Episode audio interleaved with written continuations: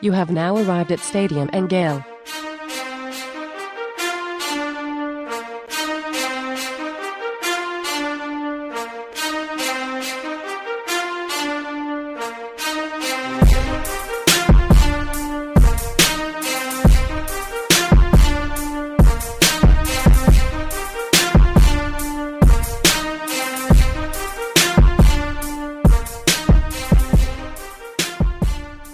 Boys and girls, ladies and gents, welcome to another episode of Stadium Miguel.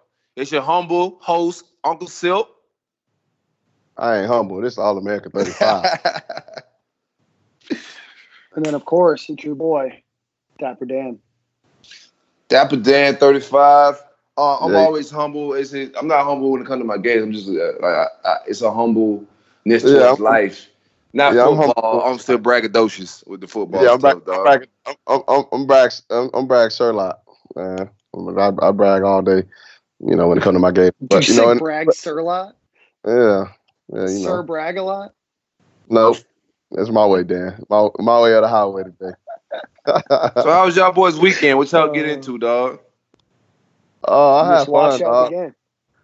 yeah, we uh we went down to St. Pete uh, to my in-laws, hung out over there uh for a little Hmm. bit, watched the game over there. And the little one had a gymnastics meet uh over in Bradenton. Uh, but they did well, so then we came back to Gainesville. Ron, what about you, is Dan? it whenever you're like 25 minutes away from where I live, you never even shoot a text? You have a two hour drive. He probably thought you was in Wyoming. weekend there. some shit. Dan, you always in like I remember Panama that, Ron. City I'm gonna be or- in Gainesville a few times over the next couple weeks. I remember. I'm gonna I'm gonna be right outside of where you live and be like, just hanging out here in Gainesville. nah, nah, but we didn't we didn't get to say till Saturday, Dan. The game was the game was at night. I mean, I- next Yeah. time I call you after that eight o'clock game. I got you. All right, bro. All right, bro. No, it was uh, it was relaxing over here. You know, just uh, recovering from a, a busy, uh, a busy road trip. Uh, last time we uh, chatted, I was in South, or I was in North Dakota, so came all the way back here, and then you know, just trying to catch up on work and everything else. Man, it's been a, uh, it's exhausting, so I need to relax a little bit. But uh, be back uh, on the air with you boys is always a, uh, always a good time. Already, man. Um, I got into some soccer. Um, son, Junior Junior had his soccer game early Saturday morning, so I went out there and kicked it with him. We got a, a, a tie. It has some teaching moments. Me and Ma was talking about it earlier. He was crying at Yeah. the game, saying he don't like to lose. I was like, first of all, it's a tie. Second of all, I, re- I, I record I record the entire game, so I'm gonna show you. I don't know a whole lot about soccer, but I'm gonna show you what I think you could have fixed, bro. So, you know what I'm saying? Just show him what, what he could do for them to, to win next time and not tie. Absolutely, it But sounds like you're that- competitive though. Yeah, he's competitive, bro. I told him that's a good thing, bro. You should never like to lose, but I'm gonna show you. You know what I'm saying? You can't blame the ref. You can't blame the, your teammates. I'm gonna show you what you could do better. You know what I'm saying? Um, just so he's coachable in the future. But yeah, man. Uh, other than that, we just did the live screen up in Orlando during the game, the LSU uh, Florida game. Uh, also, Florida State playing a little bit, so we hung out, did the big three roll up live stream, and that was it, man. Just kind of chill. But we had some surprises this weekend. Um, of course, our game, but the SEC East is, is, is as we can see, it's gonna come down to probably us, Georgia, and Missouri. Uh, Georgia took a loss Mhm. this weekend, as well as us. But we, I think the whole country was surprised when Georgia lost to South Carolina. What's your What's your take? And did you guys see that game?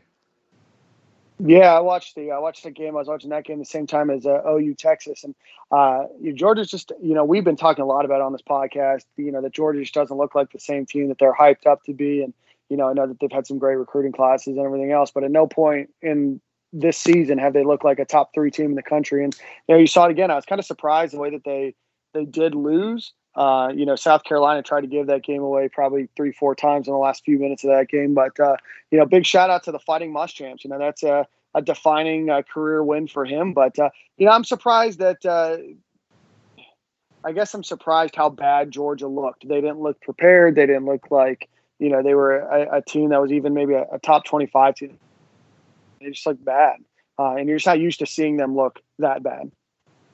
Yeah, and then to be honest, if that Hilinski kid don't go down, I think South Carolina wins a lot easier. Oh, absolutely. I mean, for the first, you know, quarter that they they had the uh, the third string quarterback in, you know, he was just running the ball and they weren't able to move the ball. And I don't know what it was about Georgia, but they couldn't get the you know ball moving on the ground. You know, in the air, you know, Fromm made a bunch of careless mistakes, and I think Fromm is overrated. Uh, but I definitely think he's an above average quarterback.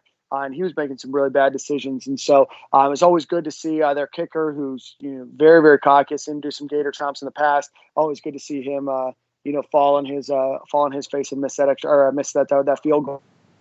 I guess. so I I always guess- love when uh, I see Georgia lose, and people are in my mentions saying, you know, we want Georgia to be undefeated, so they're ranked as high uh, as they possibly can. And I said, no, you know, I would not Nah, lose to nah. Georgia against People are crazy. North Korea, Syria. I would I would happily wear my uh, my North Korea shirt if North Korea is playing Georgia. I want to root for them to be 0 and 12 for the rest. of the Especially if they lose it to an SEC East team. Like I want all of that. Like does Yeah. people know how this stuff work? Um, Sure. what's your take on the game? Did you see the game, Block? Yeah, man. I, I don't know if I'm saying dude name right. Israel Makumahu. I don't know how to say it, bro. That man had a career day. I mean, it, I, I had to double check to make sure he wasn't wearing a Georgia jersey because you know Jake Fromm threw him three picks. So this three picks, ran one back to the crib. I mean, the defense was stout for South Carolina, and you know made Georgia look like you know they they weren't like Dan say weren't prepared. Um, I don't think they were mentally focused for that game, um, and it showed. Uh, you know, uh, Muschamp and the guys came out and played some ball. Yeah, a lot of people don't uh, take into consideration of of uh, staff changes and stuff in the offseason when they make a lot of their predictions. Uh, sometimes people think you could just out recruit attrition. Uh, Bama can out recruit attrition because they're Bama. They've been doing it for a long time. They kind of got a formula for all of this. But I thought the attrition from UGA in the offseason was a bit too early for what uh, uh, Kirby was trying to do. And I didn't think James Coley was a proven offensive coordinator. And that's starting to show up a little bit in his play calling. It's really, there's not a lot of imagination to it. And to be honest, I, I don't see anything they can hang their hat on. They don't have any identity. Uh, but as far as South Carolina, man, that, that defensive lineman, they got Javon Kinlaw. He's a man amongst boys. Yeah, them big Uh, top boy.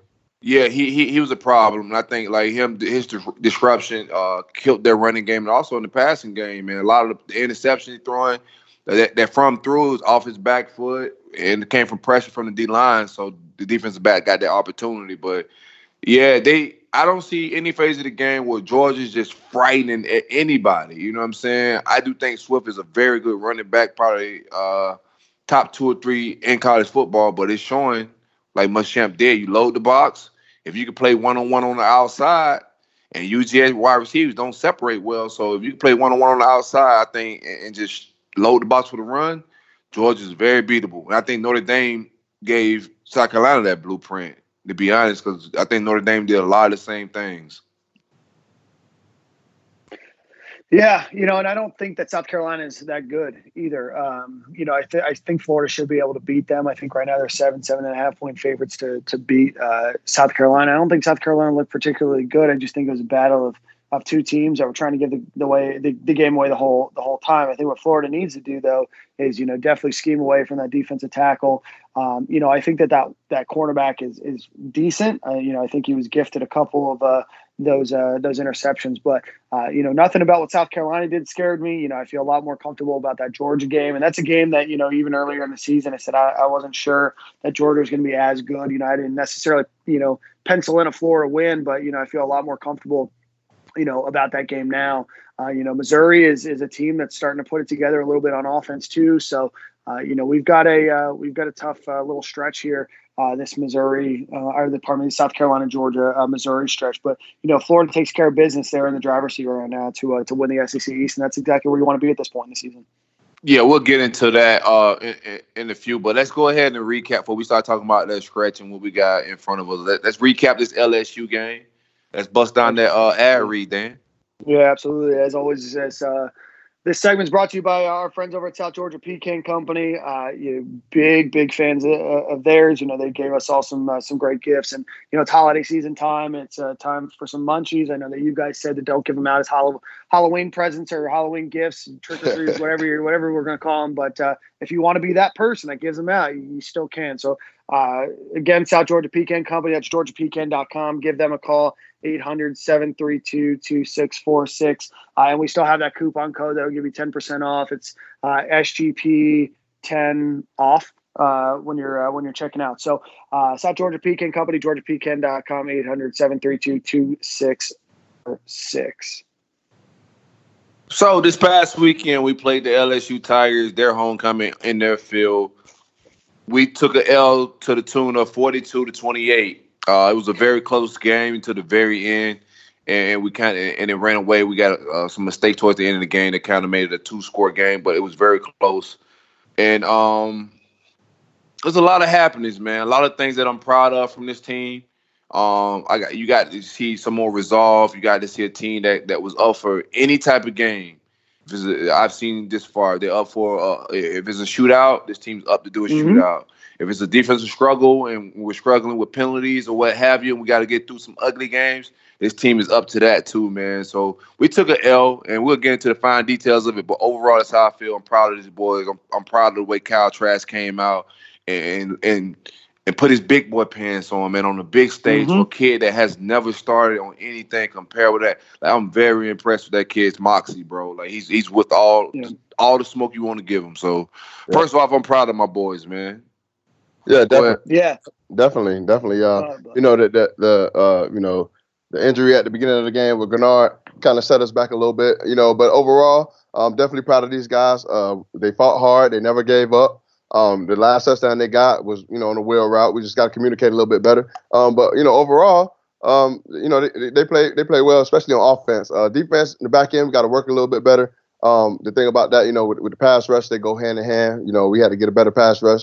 Um, to, to kind of, you know, get the ball out of Burrow's hands a little bit faster. You know, he had all day kind of uh, on some of his throws to throw the ball, and uh, you know, in the SEC, that's that's too easy. That's pitch and catch. You know, especially with a guy like Burrow and the, and the type of receivers that we go against. So um, you know, I'm, I'm overall proud of these guys. Uh, you know, I'm, I'm ready to take them in the dogfight. What about you, Dan?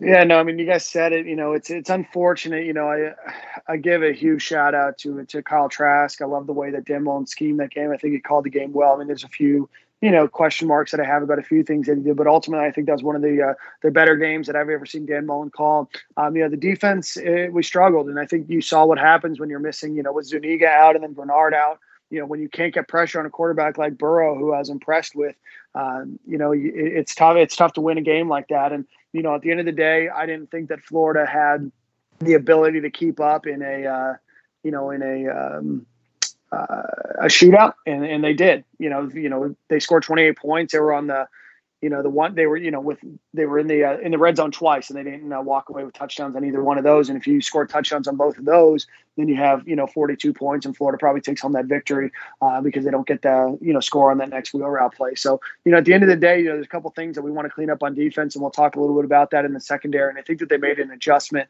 at the end of the game that that looked good and it, it looks like it might be something that they do moving forward. Uh, but a big shout out to Kyle Trask like you said Silk you know he's a guy that you know, starting his what fourth game. So um, he played in, he went in, and you know, I, I said it during the uh, the game, and I was you know talking to some folks during the game was you know this is for the first time in a long time. I feel like Florida really belongs on that national stage, uh, and they really played up and, and showed out because over the last eight years, even when we've played at night, you know, in some of these games where we've squeaked out a game, we we just didn't look like we had it all together. And in this game, you know, in one of the biggest hype, you know, games of the year, Florida looked like they belong. And you know that's the steps that we're uh, going to continue to need to make, and you know I think the floor is looking good for the rest of the season. Yeah, let, let this uh before I mean we got to talk about things that went wrong in the game, things that, that need to get fixed, or or that that ways we could have won that game, and we, we, probably left some stuff on the field there. Um, before I get into that, I think the offensive line played better. Uh, they, can they play better than they play? Yes. Do we need them to play better? Yes, but for for what we've seen, uh, I mean, we was able we was able to move a little bit. Still whiffing on some guys here and there, dog, but they're slowly getting better. It's just it's just slow. You know what I'm saying? But the elephant in the room is Todd Grantham in, in the defense. Uh, they're showing that, that we just couldn't stop Burrow uh, in or the running game. I think in both phases of the game, mm-hmm. LSU had our number. What do you attribute that to? Starting with Black. Um, you said they, they had our number. Um, yeah, it just seemed I, like we couldn't get like it, it, every time we had an answer for something, they had a rebuttal to it. Even when we they had a screenplay one time, we covered perfectly, and then Burrow scrambles and get a first down anyway on third down. So it just seemed like I, we had I, Go ahead. I, they, I mean, they they I, they were coached up well. I mean, they they you know we got to give it to them, and you know they they they look like they they knew what we were what we're doing before we knew. Sometime, man. Um, you know, sometimes that happens. Uh, I just feel like you know sometimes on them on them Burrow throws, uh, uh, scrambles, man, he was just he was scrambling, man, and, and, and everybody back was turned. Or you know we weren't in the position where we needed to be. Um, sometimes we were just blatantly out of position. Um, yeah, if we're in zone, it should be no reason why your back turned to the quarterback. You get what I'm saying? I mean, if you drop in, you drop into your zone, your eyes should be at the quarterback the whole time. So there's no, it should be no Mhm. reason why he's scrambling. You get what I'm saying? So that's what I was confused about a, a few times on the scrambles because I'm like, damn, I know we ain't in, in, in the man coverage all the way across the board.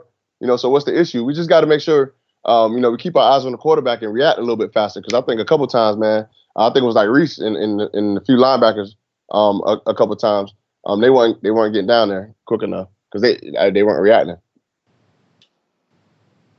Yeah, no, I mean that's you know that's part of the problem when you, you're missing your top two, you know, pass rushers as well. You know, with you know Greenard's more than just a pass rusher, more than a guy that just gets sacks. I mean, you know, you're you're missing that you know that Guess the right side of the field with with him out. You know, and he he's a he's a disruptor, and he's a guy that's going to you know force Burrow to you know make a pass a little bit quicker, and Zuniga's a guy that's going to force you know Burrow to you know get the ball out a little bit quicker. And you know, with both of them out, you know, we just don't have the same push. You know, we don't we don't have the depth behind these guys yet. I mean, I think that you know in the next couple of years, you know, Mullen and and, and the team are going to build you know some depth, but right now there's a pretty big drop off. You know, I've not seen you know push from you know the defensive tackles very much. You know, and and Right. their offensive line played really good. I mean, this is the best game that their offensive line.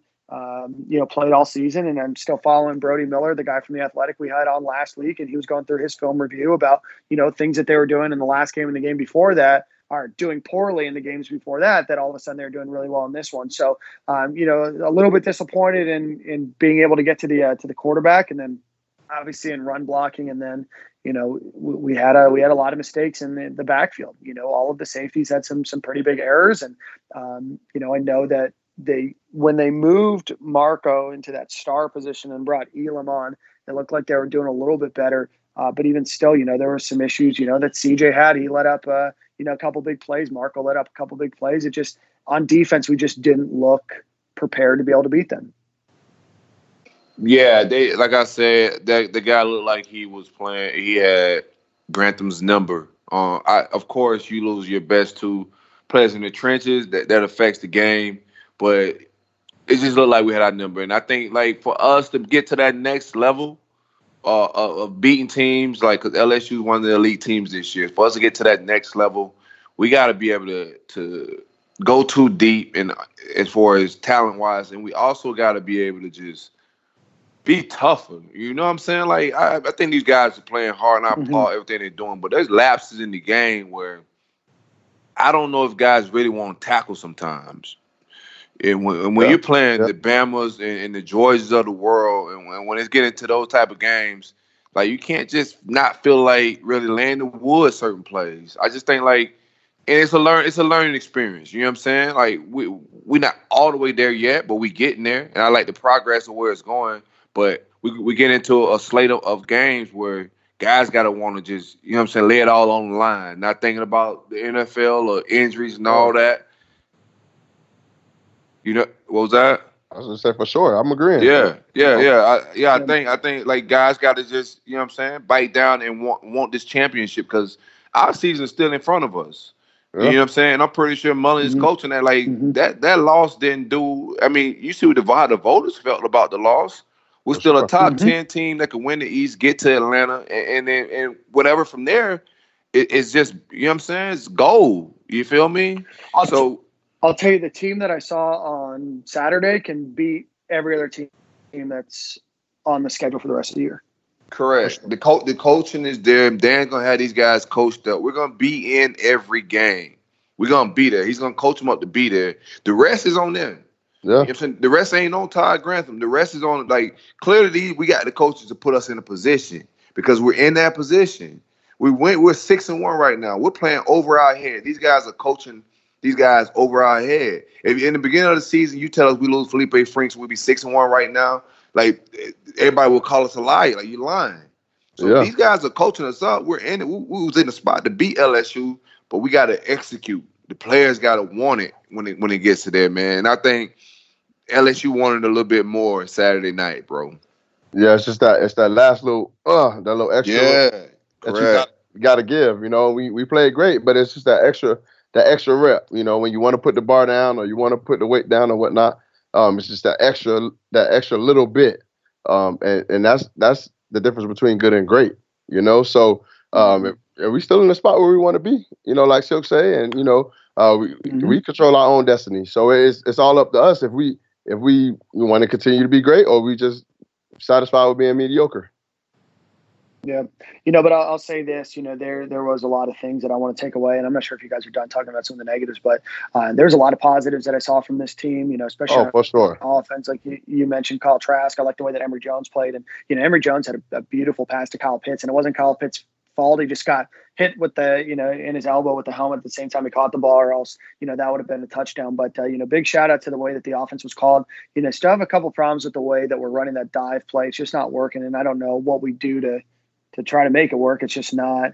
Um, you know, it's just not working. But at the end of the day, you know, you know, we knew coming out of halftime that they were going to scheme against Pitts, and you know, what's the first thing that we do is, you know, we take, uh, um, you know, we we completely move away from Pitts and we we march downfield um, with Van Jefferson. So you know, really like the way that the offense played. They put it together. Uh, like I said, they were a you know that missed pass and you know and Emory Jones to to Pitts to the um, you know the couple plays that we were in the red zone we missed points away from you know having you know you add 21 points and all of a sudden you now have 49 points and that's a hell of an offense to to put together against you know a, a tough LSU defense so uh, big shout out to them I thought that our offense played really really well And uh, one more thing I didn't like. Um, gotta play devil's advocate here a little bit. Another thing I didn't like is the timing of some of the quarterback switches. I thought, I think Dan, you tweeted about it as well in the Mhm. timeline today. Uh, nobody's upset at, that Emory that Emory's playing, but I thought when uh, they substituted Trask for Emory, I thought it was a bad time. I thought that we needed points there, and Trask was hot. That we could have just kept rolling with the high hand, and if we got into some third and shorts, that we could use Emory legs, bring him on. But I thought that was a bad time to just give Emory a whole drive. For sure, bro. Yeah. That kind of stuck it right there. That, that you know, I wasn't expecting that either. I don't think anybody was expecting that. So that was kind of like out of the blue. Yeah. Um, and I, I, I kind of want to know what he was thinking, what his mindset was.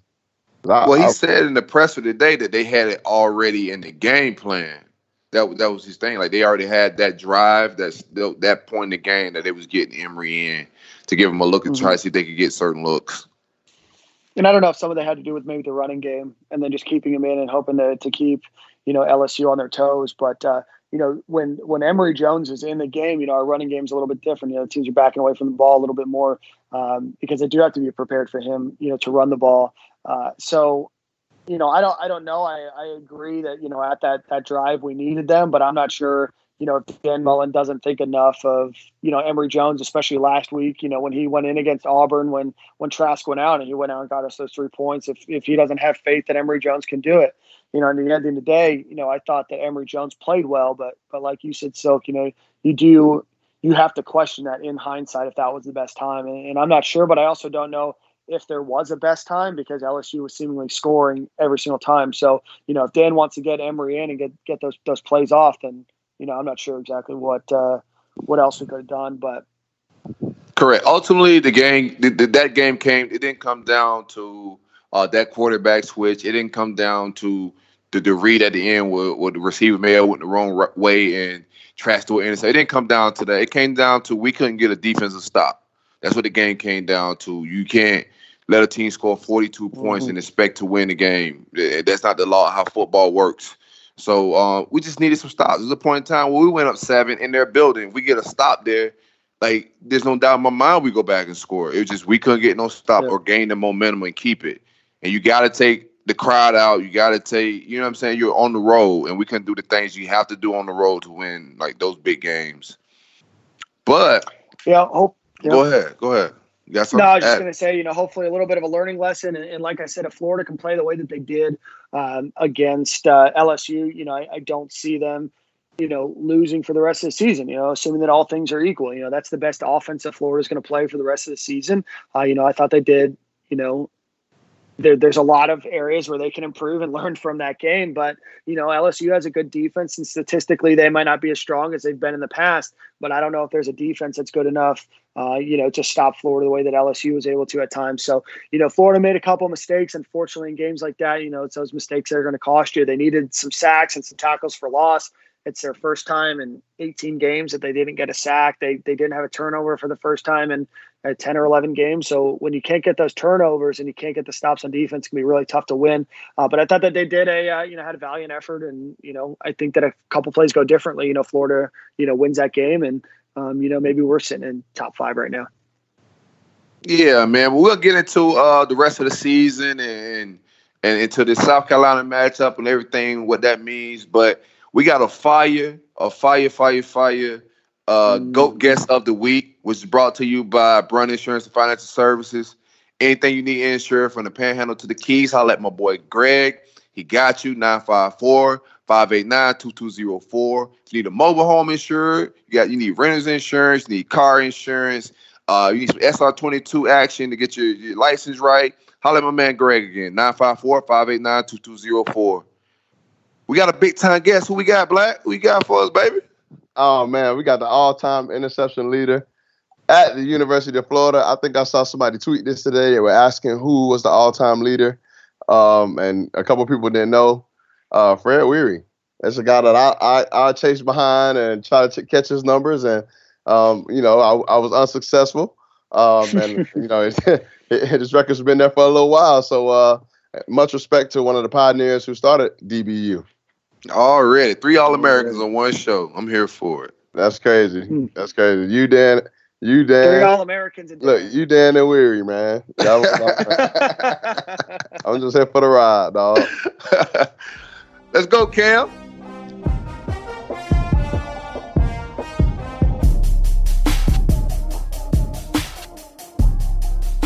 You have now arrived at Stadium and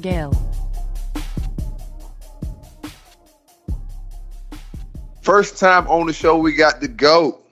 First time, first team All American, uh, first team All SEC, a national champ, the interception leader at the University of Florida, and got this whole DBU thing kicked off. The man himself, Fred Weary. What's up, fellas, man? Yeah, we hanging out, man. How you feeling? Well, I'm all right, man. It's, it's you know, once again, it's great to be at Gator. We uh, our Gators they're playing pretty good this year. Um, they got they off to a nice little record start, and you know me, hey, I'm Gator blood right here live. okay, okay. So so talk about some of your experiences uh, at at uh, UF. You know what what actually made you go to UF? Like what what made what was your deciding factor? Well, um, my mom my mother is from Gainesville originally. So I I kind of grew up a Gator fan, you know, um, the whole time when I was little and all that stuff. But it's funny doing my recruiting. Um, Florida kind of recruited me late. Uh, Florida State, they they kind of was on me. I went to school with another uh, big recruit. Y'all probably heard this guy named guy named I played in high school with a guy named Sam Cowart. Sam yep, with Florida yep. State. Sam Florida was State. big time recruit. Yeah. So uh, Florida State was on us from like when we were young and all that stuff. But actually, I'm gonna tell y'all this too. Sam wanted to go to Florida too, by the way. But Florida yeah. at that time was late. They kind of recruited us late, and um, I think Zook was Ron Zook was recruiting our territory, and uh, yeah. you know once um they came over and, and uh, watched us practice and all that type stuff. I, this is another story too that y'all really need to know here right here.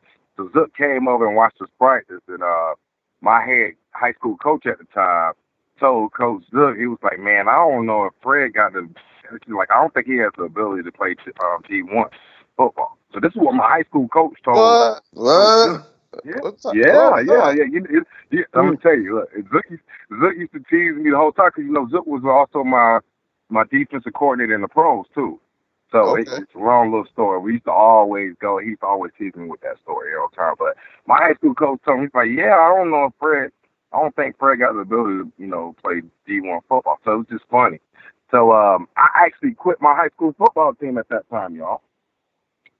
So this is like going into my senior year, my junior year. I quit the team, and um, I was gonna play basketball. My high school coach begged me to come back on the team. This and that. They ended up suspending me one game my junior year, and um, so that's what happened right there. Then I end up going to Florida, and then I wanted to come to Florida. I wanted to play wide receiver.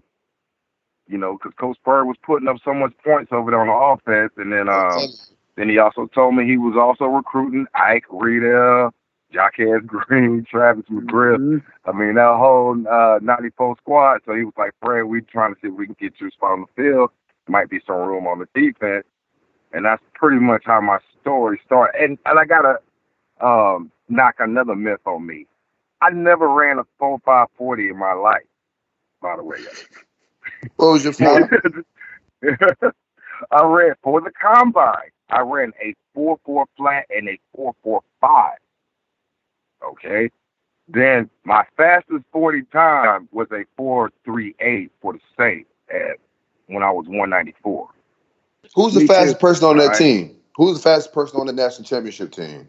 Oh, Jacquez Green. Oh, I don't know. It was either Jacquez Uh, or or well, how long now. We also had uh Bo Carroll too now. Oh, yeah, Bo was fast. Yeah, yeah, Olympic yeah. speed fast. Yeah, Bo was out of there though. Boys return them kicks Yeah. too. Yeah. So So, uh, So- you know, we used to race, race all the time. I'm gonna let y'all know this. A lot of people don't know. We used to race kind of like how y'all did. You know the um, you know the the uh the 2000s, the old six, the old sixes, old nines, all that. Yeah. Um, old fashioned foot we race. used to have our race used to be myself, Fred T, Ike, Mm. Reidel, and uh, Jacquez. Jacquez What's one- Quez used what's- to win. What's one, two, Quez three? used to win. Yeah. Quez, I'm gonna tell you this, y'all. Fred T never beat me in a run, and Fred ran a faster 40 Hmm. times than me. You understand what I'm saying? My my speed was um, deceptive. I, I had it only took me two steps um, to get 10 yards in a stride. That's the reason why my speed was deceptive. You understand what I'm saying? I take Mhm. two steps to 10 yards, y'all.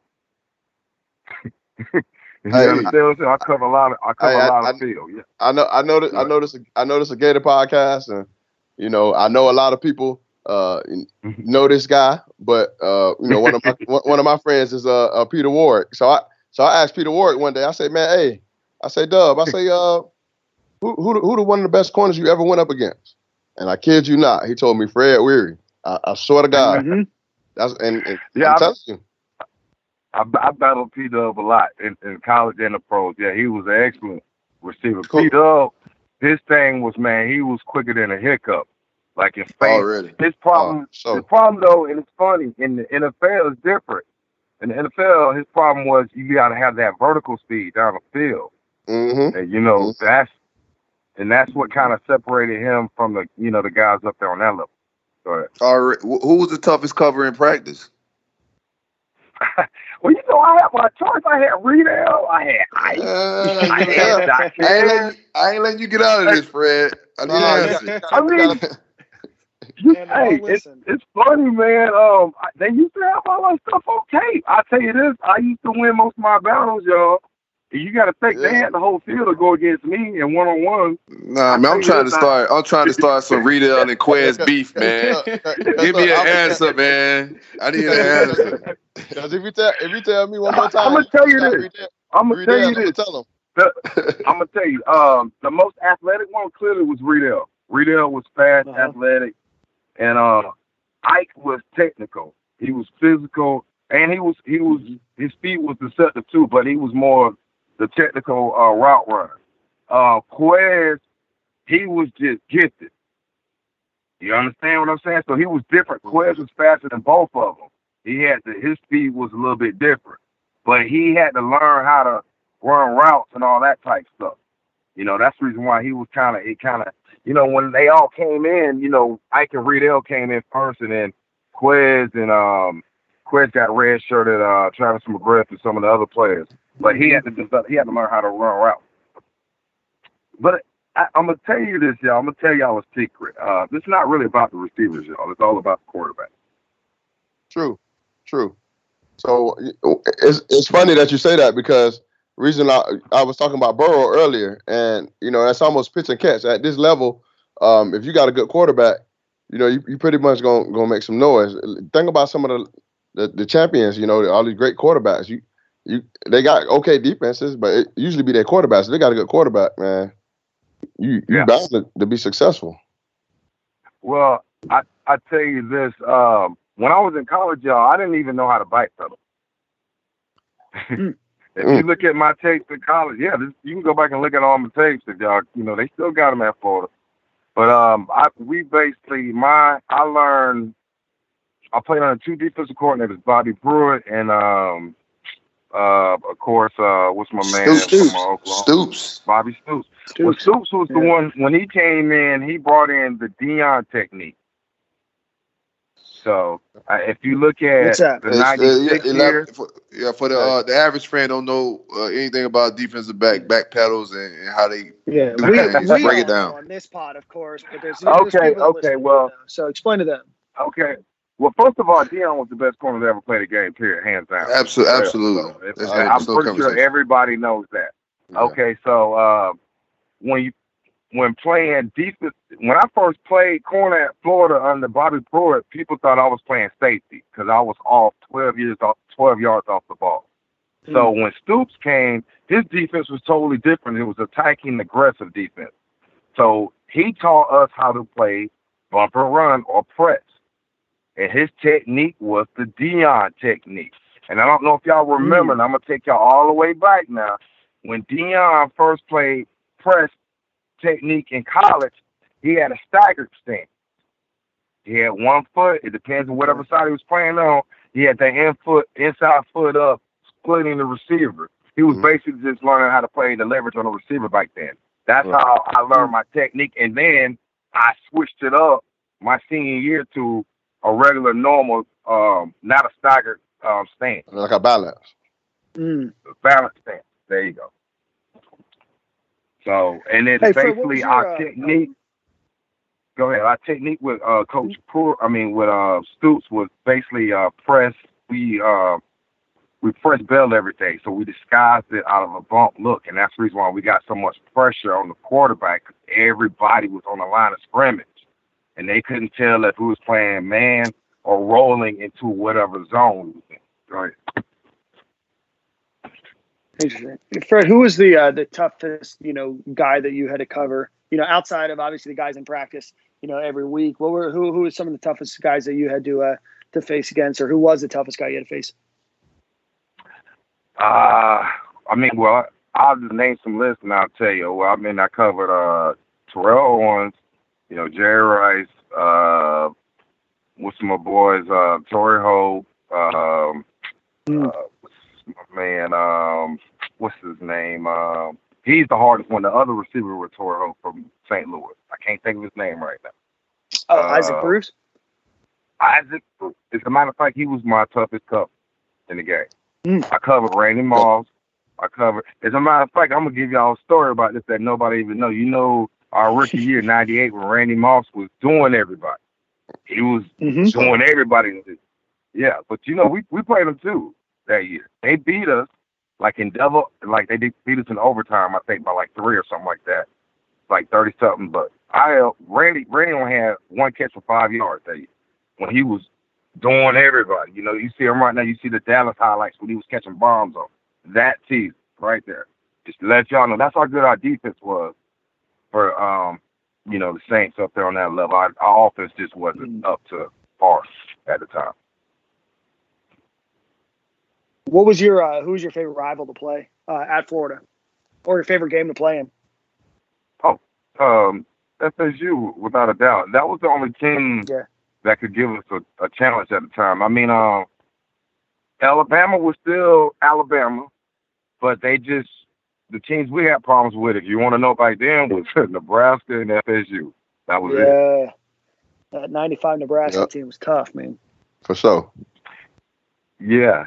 I got I got a story about that right there too. If you missed it, everybody know I was uh, I was the last one on that tackle right there when uh Frazier broke out on us, right? Yeah. Y'all remember that story, right? Y'all remember, right? Oh, I, Yeah, yeah, yeah.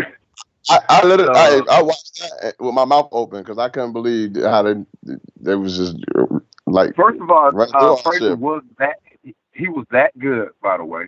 You know, Yeah. um, they, that team was that good. I mean, I'm not. I know we were, we were good now. That might have been guys one of our good. best teams at Florida, but that team Yeah. from Nebraska was that good. Um, all they did was run the ball on them, and they beat us like Mhm. that. They didn't even pass because Frazier couldn't pass, but he can run.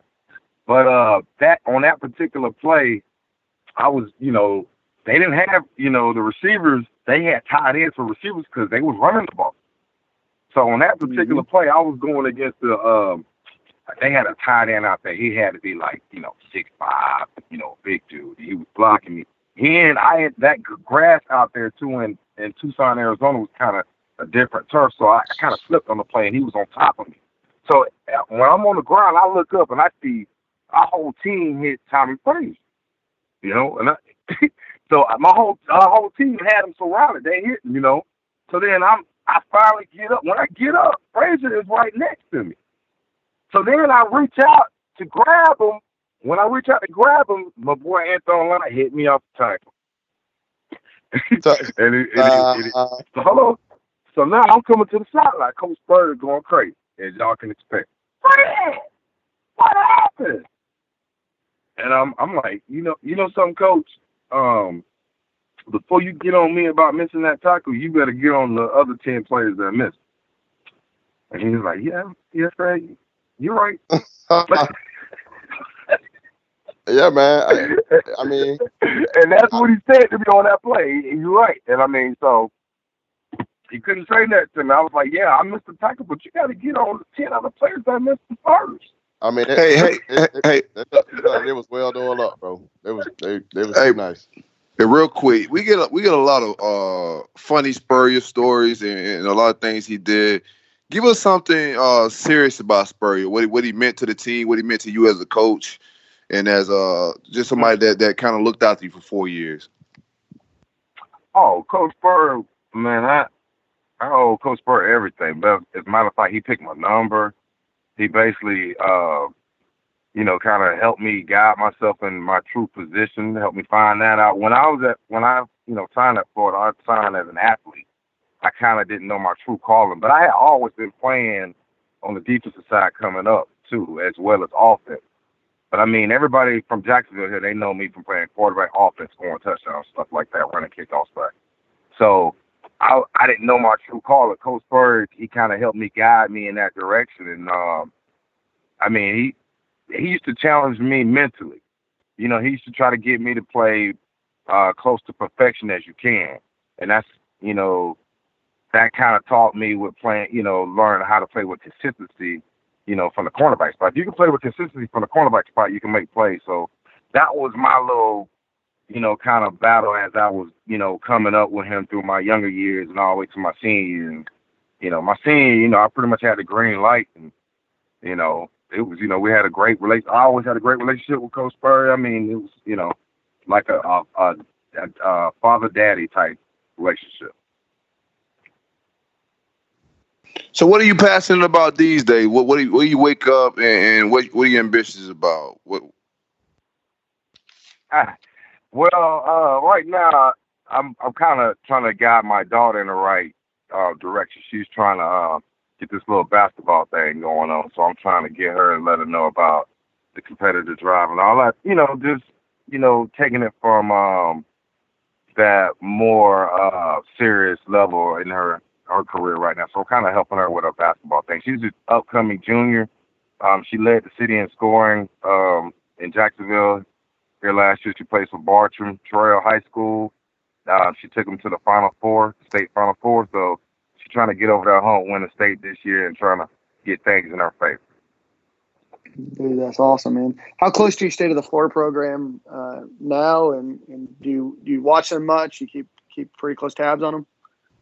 Oh yeah, yeah. I'm I'm all about the Gators. Gators in my blood. I mean, um, I just haven't been able to come back around as much as I used to, but uh, I I'm always around the program. I follow my Coach Mullen's doing a great job. Um, I think uh, he was the best thing that we we've had since Coach Myers.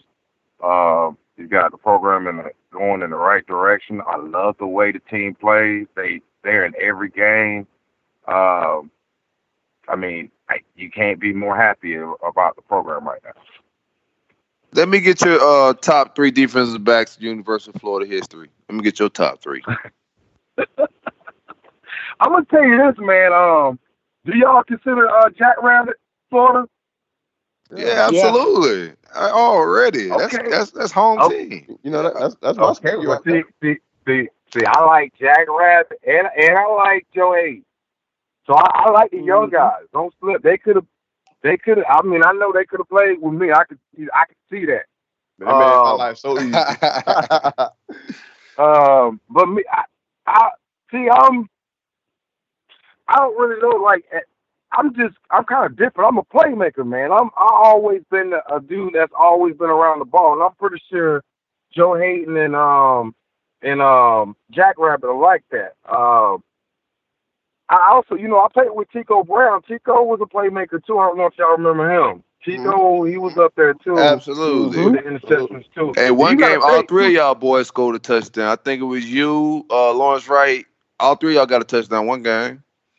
If I'm not mistaken. Yeah, yeah, yeah. Um, I mean, it was man. We had a lot of playmakers on that team. If you think about it, man, during that time, it, I mean, I, I have the record with interceptions. Chico wasn't. I think he either had one. He's one behind me or two behind me or something like that. I'm not sure. And you see what I'm saying? So that's just during our time period. And for you know, Coach Spurrier used to love getting the ball back, fellas. Did did did, You know did, did, did, did, style of offense make you guys a little vulnerable and make your jobs harder as defensive backs? Well, I'm gonna tell you this. Uh, my first loss and only loss in the swamp. Uh, we kind of got taught a lesson. We lost to you know Auburn 33-36 on the Frank Sanders catch, and uh, that game, you know, offense had a lot of turnovers and defense. We kind of just played, you know, uh, inconsistent that game, I could say. But uh, Coach Spurrier said after that game, he was like, "Fellas, I'm not going to leave the game in the referee's hands or I'm not going to leave the game in the kicker hands. He was like, if I can try to score 50 points on somebody in the first half, I'm going to do it. he was like, so that got us in the mentality. And I'm going to tell you this, too. When I played with Coach Stoops, this is what Coach Stoops used to tell the team and the rest of team. He'd be like, hey, we're going to hold up as long as Fred and, and Eli or, or Anton on the corner hold up he wouldn't give us a zone until like right before the two minutes in the halftime. We'll be playing mm-hmm. blitz zone, you know, press man to man, you know, locked The down whole time. the whole time. Yeah, yeah. For the people who don't know how, how dangerous that is, it ain't no Yeah. safety help sometime over top. So it's just Yeah. man to man. If a dude get beat, he get beat. You get beat. Hey You gotta Fred.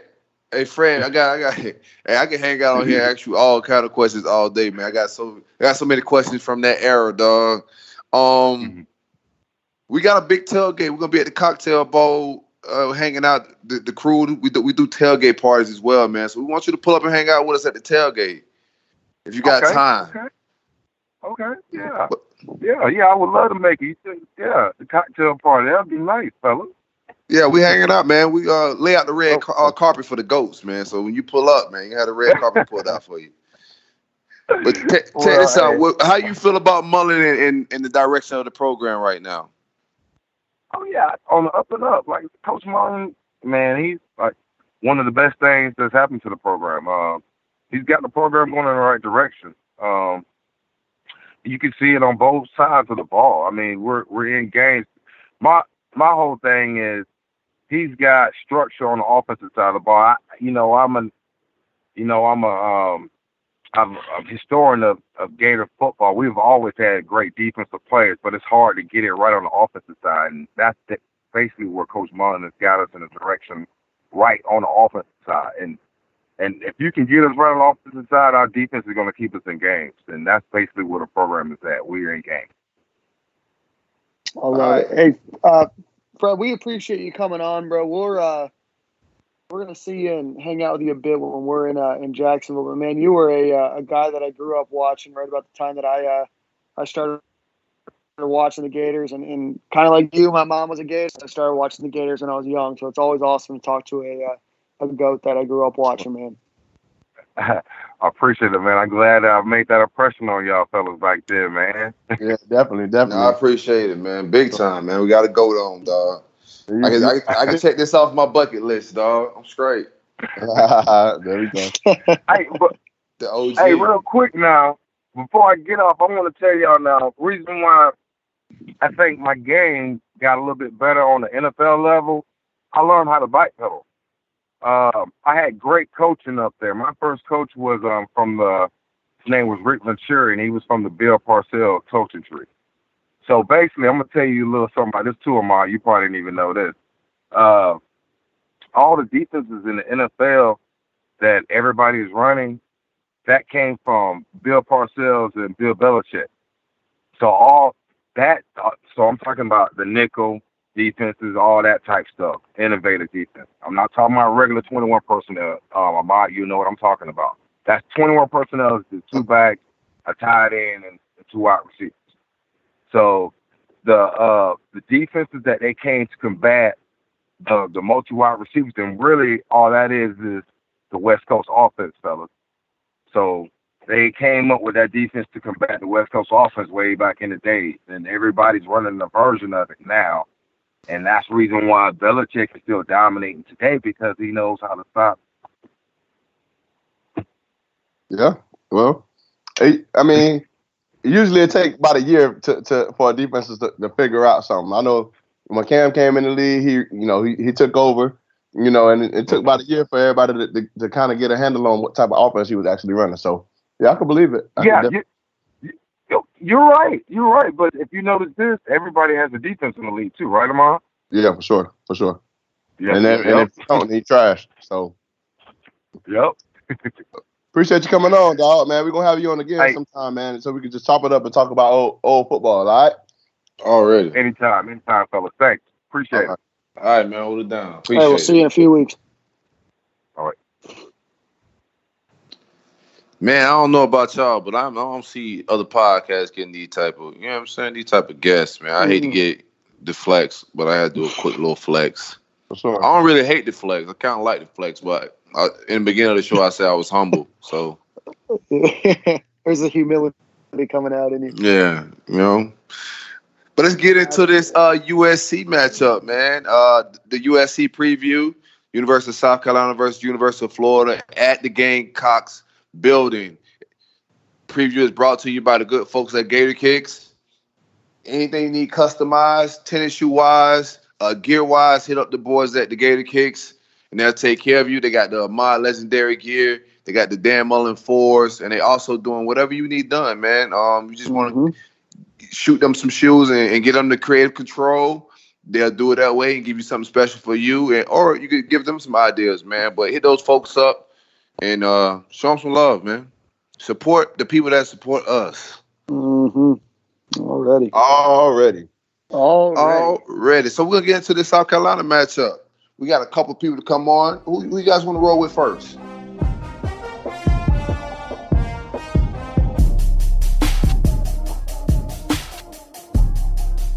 You have now arrived at Stadium and Gale. First time on the show, we have a former University of South Carolina wide receiver, currently a TV and radio personality for FS1. Tori Gurley, how's it going, man? I'm good, brother. How you doing? We hanging out, man. We got a big matchup uh, in South Carolina this week between University of Florida and, South Carolina. What's the read in South Carolina on on this matchup? It, it's so much excitement going into the uh, this matchup against Florida, uh, coming off the big win against Georgia. Uh, it really shook up the college football landscape, and it, it just gives the team confidence um, to go out and, and, and put up a great performance in front of the home crowd, uh, being at Williams-Brice Stadium. So expect a hostile environment and expect the team's best effort, especially coming off a big win uh, against Georgia last Saturday. Now, your man Hilinski went down with a knee injury last week, and Muschamp came out today saying that he expects him to play. Do you believe that? Um, I, am gonna take it at face value for what it is. Uh, Ron seemed very optimistic on social media as well as um, what, what Coach Muschamp is saying, and uh, he, he's a very intricate part of the offense. Even though he's a, a freshman and he's only played, uh, you know, four or five games, uh, you can see the offense growing through him. And if not, uh, we do have a backup in Dakereon where I hope offensive coordinator Bryan McClendon could put an extensive package together for him because uh, you know with the respect of of Florida defense, um, it, will be pretty defi- it'll be pretty easy to defend uh, Dakereon when he's in at quarterback. So hopefully they can give him some concepts and some different pass schemes to you know really keep Florida's defense balanced instead of stacking up the box and and, and making them throw balls one on one on the outside obviously South Carolina's win over Georgia is a, a pretty unexpected. I guess I know that you called it, uh, but for the rest of college football, it's pretty unexpected. What do you think South Carolina did to, to ultimately give Georgia that loss? Well, to be honest, I, I called it last year. That was uh, that was a clip I put up on the internet when ah, I, I like that Paul Finebaum show. Yeah, so it, it was something that you know I just spoke. I had to speak it into existence. It didn't happen last year, but it happened this year. But uh, uh, what South Carolina needs to do uh, once again, you got to take care of the football. Uh, what scared me watching that Georgia game was that offensively they only scored 10 points. Uh, you know, we had a big pass played to uh, Bryan Edwards. It was a bomb and ended up going for six. And then we kicked the field goal. And after that, you know, it was the, the defensive show with Javon Kinlaw and, and Israel, uh, the defensive back with three interceptions. They, one of them ended up going for a pick six. So um, it, the way Florida is playing, obviously watching them against LSU and and follow them throughout the year, it seemed like they can put up points. And we got to find a way to at least be able to muster up 21 points to give ourselves a, a shot to win the game because I, I just can't. I, I, I would be scared to lean on our defense to go out there and hold uh, more SEC teams to under 20 points every game. I mean, if it happens, you know, I'm gonna get, I'm gonna scream to the mountaintop. But I know realistically, um, you know, you're gonna need some you're gonna need some help from the offensive side of the ball. How, what, so what, what, do you think? Oh, go ahead. Go ahead, go ahead. Black. No, what? So, what position group should we be um, on the lookout for uh, South Carolina? What what uh, position group uh, could surprise us this weekend? I would say wide receivers. Um, if Ryan Hilinski is out, it's going to be huge for the guys, uh, Shi Smith, Bryan Edwards, uh, to go out and be able to beat man coverage. If they do, you know, stack up the box with having eight or nine in there, um, it's going to be a one-on-one show, and those guys have to make those plays on the perimeter because if not, um, it's really going to limit the offense to going three and out, and that's something we can't afford to do if if we want to have a, a legit shot of winning this game. How much different um, would you say uh, the the offenses ran um, if the if the starter doesn't play this week? If Oh, it, it is. It's it's it's a night and day difference. You can tell uh, instantly by play call. You'll see uh, more of a heavy personnel, or you'll see the traditional wildcat look, and okay. that's something that defense is gonna. That's something that defense really really key in on. And if I'm a defensive coordinator, I'm I'm making uh, I'm making Dakereon Joyner beat me with his arm, and that's something that he's going to be challenged, and that's something that as a as a Gamecock fan and as an analyst, I want to see him grow and and see the offensive coordinator be able to scheme up things for him. So I, I think the first 15 plays of the game are going to be key because it, it's an opportunity to throw some new wrinkles at a team that they haven't seen on film yet. So you think they're trying to like steal a possession or something like that? Of course, you know, it, it, especially playing at home, it, it wouldn't. but and it's against the University of Alabama, South Carolina was overly aggressive. I think in that game, uh, we went for it on fourth down maybe two times, fake two punts. And w- when you start playing football like that, it, it leaves you open to really uh, get steamrolled because you put your defense on a short field. So um, I'm hoping that Muschamp can keep his composure and pick and choose when to gamble, so you, you won't uh, take the team out of out of an opportunity of being able to get a win.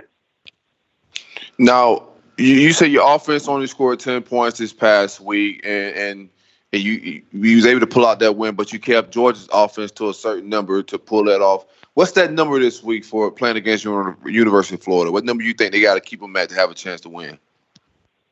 Uh, got to keep them under 20 points. Uh, you know, and that's and that's being able to, it, from a South Carolina perspective, that's being able to run the ball and, and keep the chains moving and, and, and let the clock be your friend. Um, you don't want to have your defense on the field an extensive amount of time, and you don't want to get in a shootout. Uh, watching uh, what Dan Mullen ha- has going on with uh, Swain and, and was it Trask or Truss? What's the quarterback name? Trask.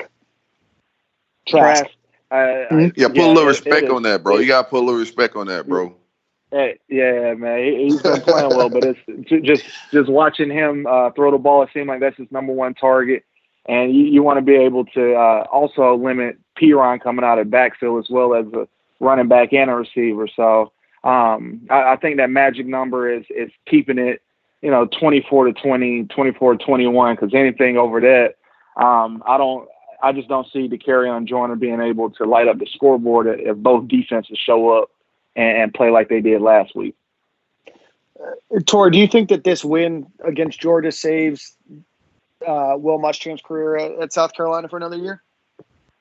Uh, I'm not going to say save, but it, it, it's it's something he can hang his hat on, saying, "Hey, you know, we went into a hostile environment, and when everyone was down on us, we was able to to come out with a victory. But as a you know, as a former alum, we want to see more of that. You know, it's been a while since uh, South Carolina has beat a ranked team, so now uh, South Carolina has the opportunity to do it again at home.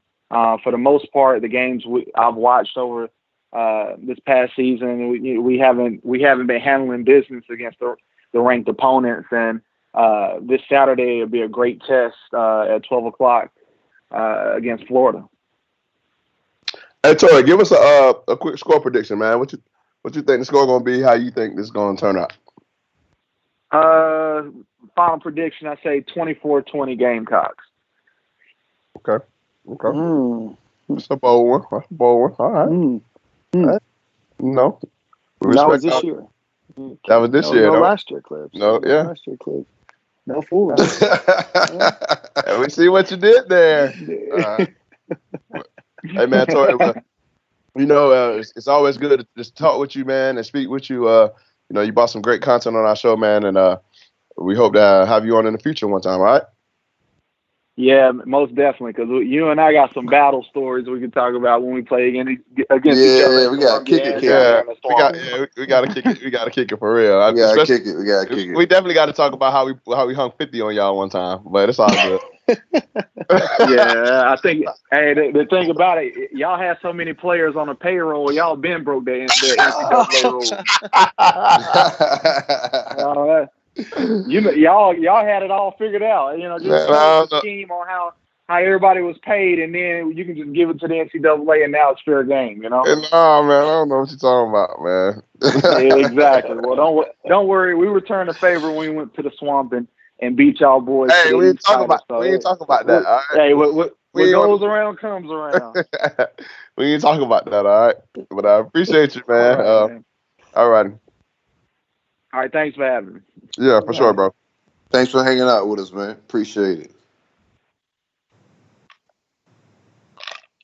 Tori Gurley uh, with the, the the outlandish prediction.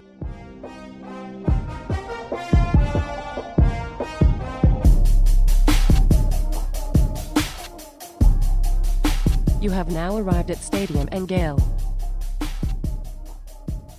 Joining us for the first time on Stadium and Gale is South Carolina legend, both on the field and off the field. Former quarterback Stephen Garcia. Stephen, how you doing? Good man. That's a, that's a hell of an introduction right there. that's probably the best one you've ever had, right? I'd be your MC guy. uh, that's awesome. Be your, be, be your hype guy.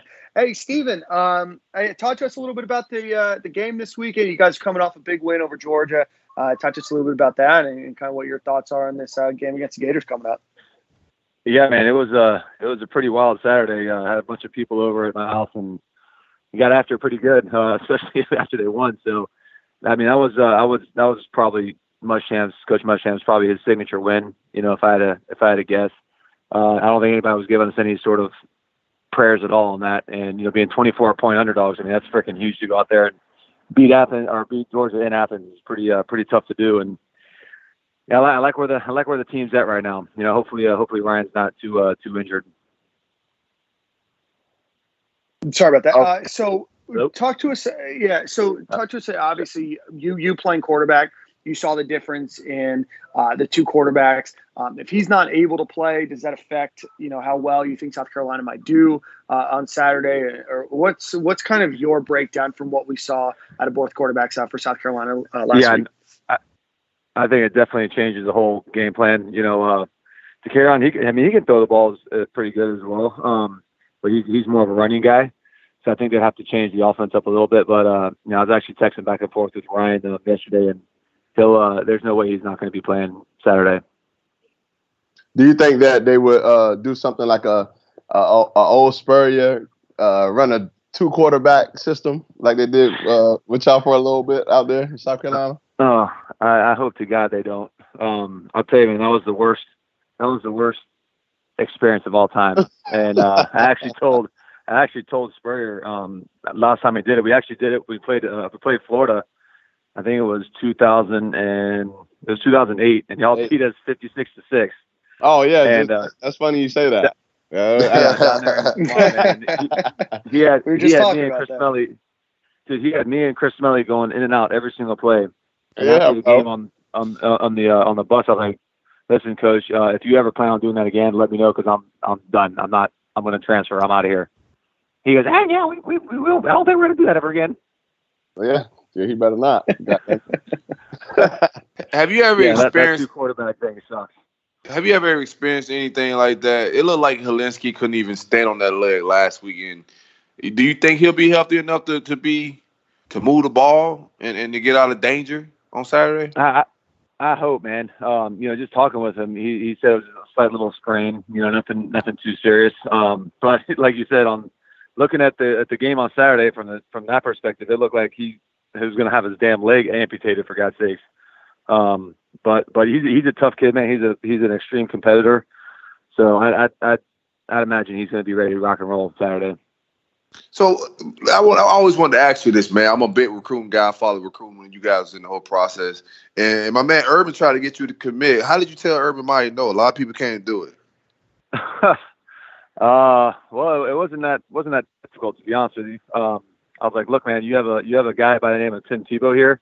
Uh, I'm probably not. I'm probably not going to be uh, starting over him. So, yeah, I don't think this is going to work. and what was it like uh, uh, going to play for a guy like Steve Spurrier? You're from Florida, so you know the the, the history and, who he is.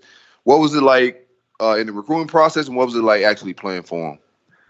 Well, the recruiting process, you know, I'm I'm sure Ahmad and everybody else can can attest. I mean, they're, when they're recruiting you, these guys they're they love you to death, right? I mean, they, they'll tell you whatever you want to hear, and um, you know, as soon as I get up there, you know, I had long ass hair and you know, beard or whatever, and as soon as I get up there, uh, Coach Burr's like, "Hey, you're you're gonna shave and cut your hair, right?" I was like, "No, like for the last year, you told me that you're I can keep my hair and keep my beard and the whole deal." He's like, "Yeah, yeah, yeah, I know, I know, but but you're gonna cut it, right?" I was like, "I don't think. yeah, Maybe I'm not explaining this right. No, I'm not cutting it." So you know, it was uh, it was it was very uh, it was difficult playing for him. You know, he he just he loved to to give me hell about just the dumbest things. Man, he he'd complain about me wearing you know sandals and gym shorts and a t-shirt to class. He's like, "Wow, why don't you dress like a golfer? You you need, you need to dress a polo shirt and slacks and you know shoes." I was like, "Dude, I'm not doing that. It's 900 degrees outside." I mean, it was just, just stupid stuff like. I was like, man, this is this is gonna be a tough. This is gonna be a tough five years. What's it What's it like being the um the big man on campus? Not just the big man on campus, but the quarterback on campus. You see a lot of guys like we we even we had um our guys in in the, in the past with uh, Johnny Manziel as well. What it's like being that known as the party guy, but also the quarterback. Well, you know, I, I tried I tried uh tried doing both things. Um uh to the extreme. You know, I was trying to be a normal college kid and just you just can't do that, you know, when you're because everybody thankfully camera phones weren't that uh, that big back then. Um otherwise I don't even know if I'd survive uh one year in Columbia.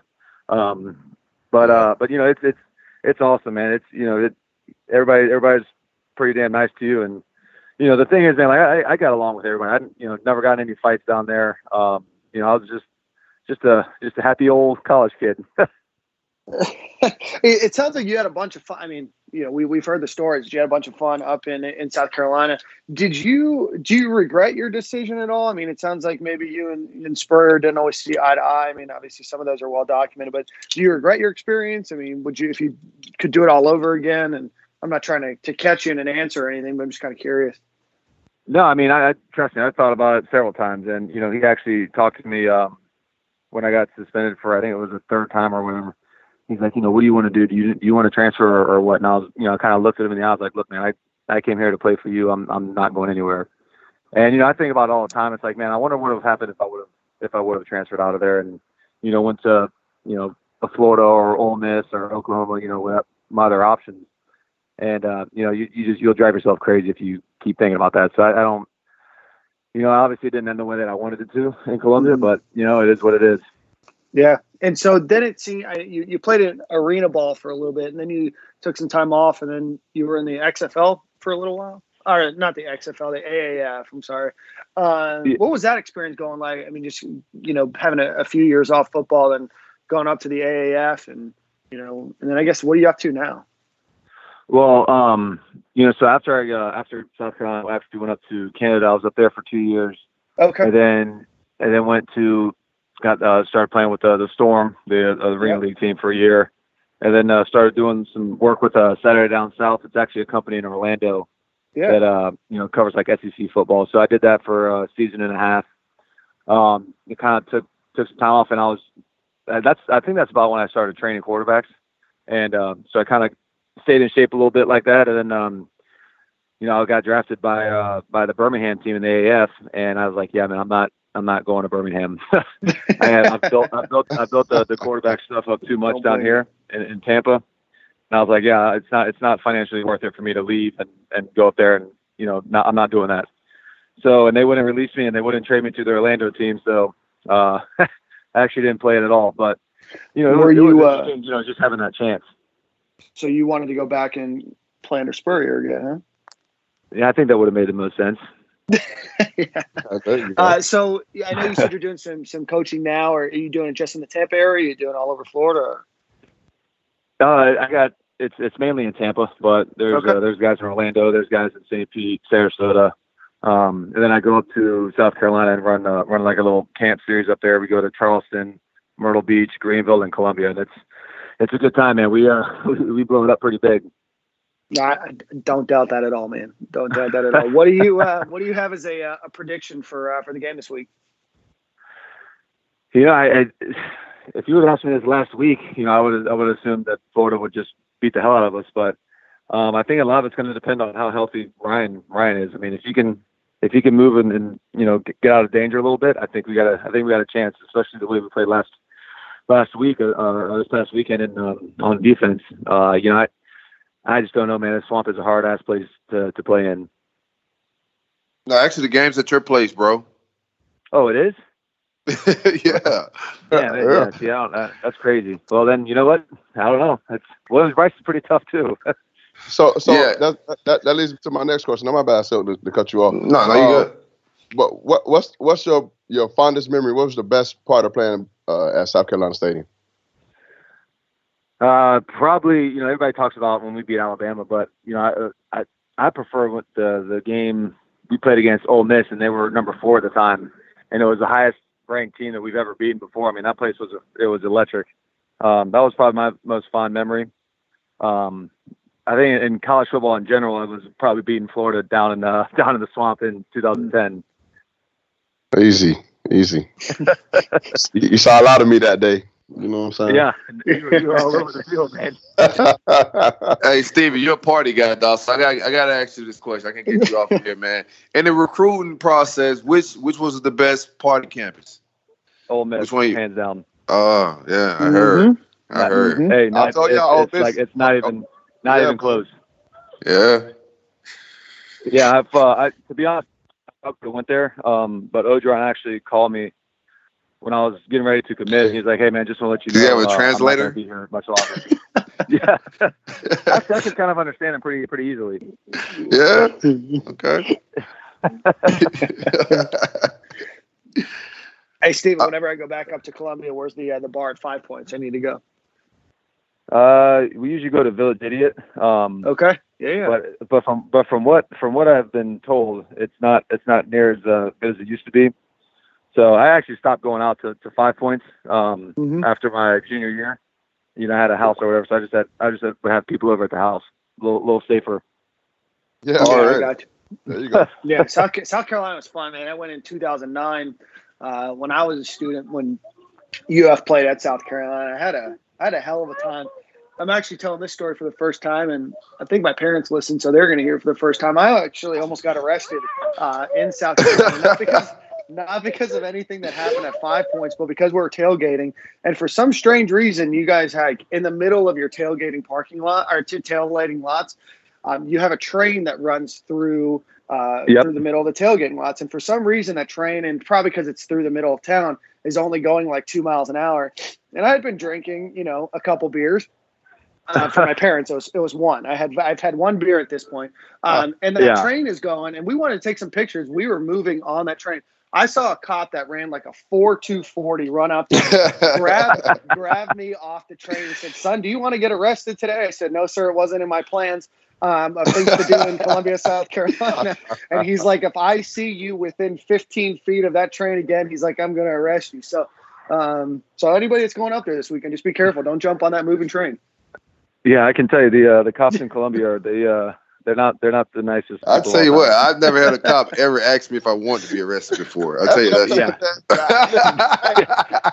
Yeah, you definitely- It's a little bit different. guys. Do you want to go to jail or not? out. Like, no, no, no, you don't get no choice, man. like it's time out. exactly, exactly. Son, do I That's need to call your parents?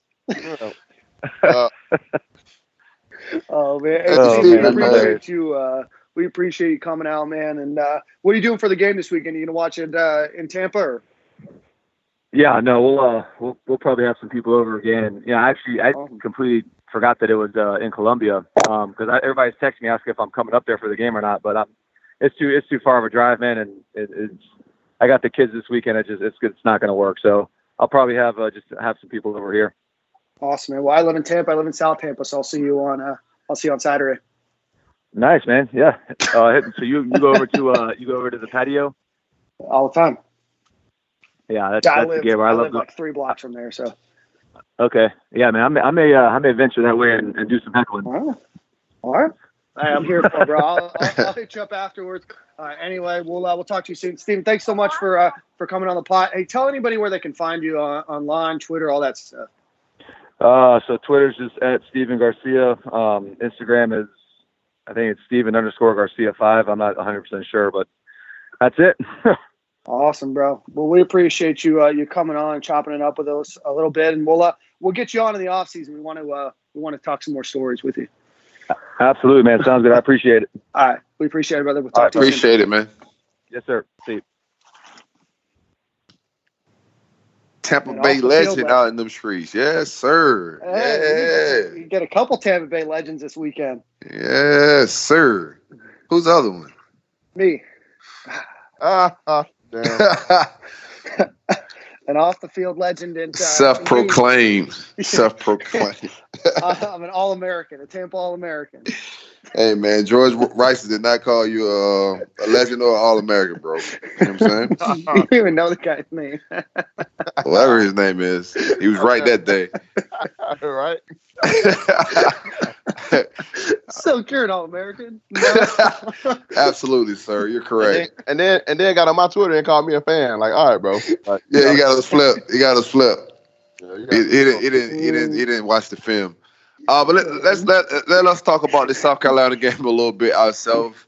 Uh, we're going into their building, and me personally, I think we sit Green Greenard and um Zoo. I Mhm. don't think neither play this week, so that can make us stopping the run a little tougher. But with those two out, regardless, I think this is a team we should be able to beat. We have more talent. We have the coaching. It's a noon game, so we need to be up for the task early, bright and early, and get get points right out the gate like we've been doing all season. But I, I'm feeling good about this matchup, man. I think this is a matchup for our defense that, or in our offense that that we could get some some buckets on. Yeah, Yeah, um, yeah. I think Georgia gave them the game. Um, I don't necessarily think that South Carolina did anything spectacularly. You know, there's a lot of mistakes. Nah, I don't know well- about that. Dan. I don't know if they gave it to them. Now, Yeah, South Carolina, They made some plays. they made it They- difficult for, for for Georgia. No, and I'm not. I'm not saying that that South Carolina didn't play well. That's not what I'm saying at all. There was there was some some turnovers that probably shouldn't happen. I mean, there's some some non-pressured bad passes by Fromm. Uh, there's a couple missed field goals. I mean, just you know, all in all, just it wasn't. I don't think that South Carolina necessarily played Georgia that tight that Florida should be exceptionally worried about what we saw on the field. On Yeah, Georgia looked bad. Yeah, the, Georgia the- just the looked story the story of the game is more Georgia looked bad than South Carolina played good. That's what's more the story. Yeah, For yeah. So, um, you know, I think it all depends on on quarterback. You know, frankly, I don't think if Hilinski is able to really move the ball. I mean, he's a better passer uh, than their other quarterback. Uh, but at the end of the day, if he can't move or if he can't step into his throws well, you know, I like Florida to be able to, you know, absolutely win that game. If for some, you know, act of God, he's healthy, you know, he's obviously a much better quarterback. But, you know, Florida's going to need to figure out a way to to get to the quarterback, force them to throw the ball. Uh, you know, I guess depending on who's playing, if the, you know Hilinski's going to play, they need to get to the quarterback and they need to hit the quarterback. If it's the uh, the other guy, the the, the uh, backup, um, then they're going to probably have to play some some zone read on him just because of um, you know, or uh, some uh, some some spy on him because he can he can run the ball. He's not a, a terrific passer. He doesn't have a lot of zip on his ball. I don't think he played that well in you know the the two half or the the half that I saw him. Uh, you know, but I think that this comes down to you know if Florida can get pressure on the quarterback or contain the quarterback. I think that Florida's got the better team on offense, better team on defense, better team on special teams. They just need to come up and play and not let a team beat them a second week in a row, like what happened last year with Georgia uh, in Missouri. Yeah. Also, uh, I don't know if you guys noticed too. I think uh, the the backup quarterback was kind of banged up a little bit too. Um, I think I might have read somewhere where he was banged up, but I'm not sure. Uh, but either way, um, you know, we definitely got a game plan for both of them. Um, you know, they're gonna keep it a secret of, of who's actually gonna come out and play, even if the the um, the starting quarterback was able to play. I don't think Muschamp will say it right now, but it's simple fact of uh, he's trying to, to keep us from game planning. So uh, we go out there and uh, you know it's gonna be a, a crazy environment. You know, it, don't take South Carolina for granted. They have a, a, a nice environment. Um, you know, they always have a, a, a coached up defense. Uh, the defense should play okay. You know, with Muschamp. Um, and that defensive line is is is is scary. You know, It's they good. they uh yeah they made some some plays Saturday and they they they stuffed basically Georgia's whole running game. Um, so uh, we got to get a running game established, uh, make some plays on the outside, and uh, and and play great defense like how how we we normally would play Gator defense. Yeah, I expect just from from I mean Muschamp coached here before, so we kind of know how he rolls. Uh, he knows that this offense can be explosive. He know that we have a lot of playmakers. I don't think he think in his mind he could go one on one with our guys. So I think they try to play some ball control offense and just possess the ball as much as possible. And so I'm not really worried about if even if Hilinski's playing, I'm not worried about them trying to take deep shots or or right down the field. I, I don't think he's gonna try to get give us the ball with turnovers because that's that's a big possibility. Muschamp's gonna try to small ball us, possess it, and have a shot in the fourth quarter like he did with Georgia. You know what I'm saying? That's that's his game plan to shorten the game, possess the Mhm. ball, and then have a shot. If he's a seven point lead, he's gonna sit on it. Like last year, he jumped out with like 20 on us or something, and we came back because he's gonna sit on the Mhm. lead, and and he had a better quarterback with that lead. So I just think we just gotta just execute in the run defense, shut down their run, make them have to pass because that's what we want. You know what I'm saying? I want Hilinski to have to drop Yeah. back on the gimpy leg and Absolutely. have to pass. So let's put them in a situation where they got to do third and longs and we can tee off on them guys. So just shutting down the run. And with Zoo and, and, and my man Greenard out, that's going to make it a little bit tougher for us. So we, we got to Mhm. shore up some things in Yeah. practice and, and, and, and some guys got to show up to play some football Saturday, bro. We got to stop yeah, the run. You know that that's the thing. I want to see some of these guys that we heard all off season about. Your Zachary Carter's, you know, some of these defensive linemen that we that we heard all off season about. I want to see them. I want to see Absolutely. Shula. I want to see some of these guys, you know, really step up with with both of them out. You know, this is gonna be a big game for Jeremiah Moon. Uh, you know, got to you, you just like so like you said, you know, Muschamp's going to try to bore us to death like he did for us for three and a half years, right? So you know, Florida's got to play smart. They got to you know not take them for granted. I mean, South Carolina at the end of the day, they're they're not having a great season. They're coming off a pretty emotional win.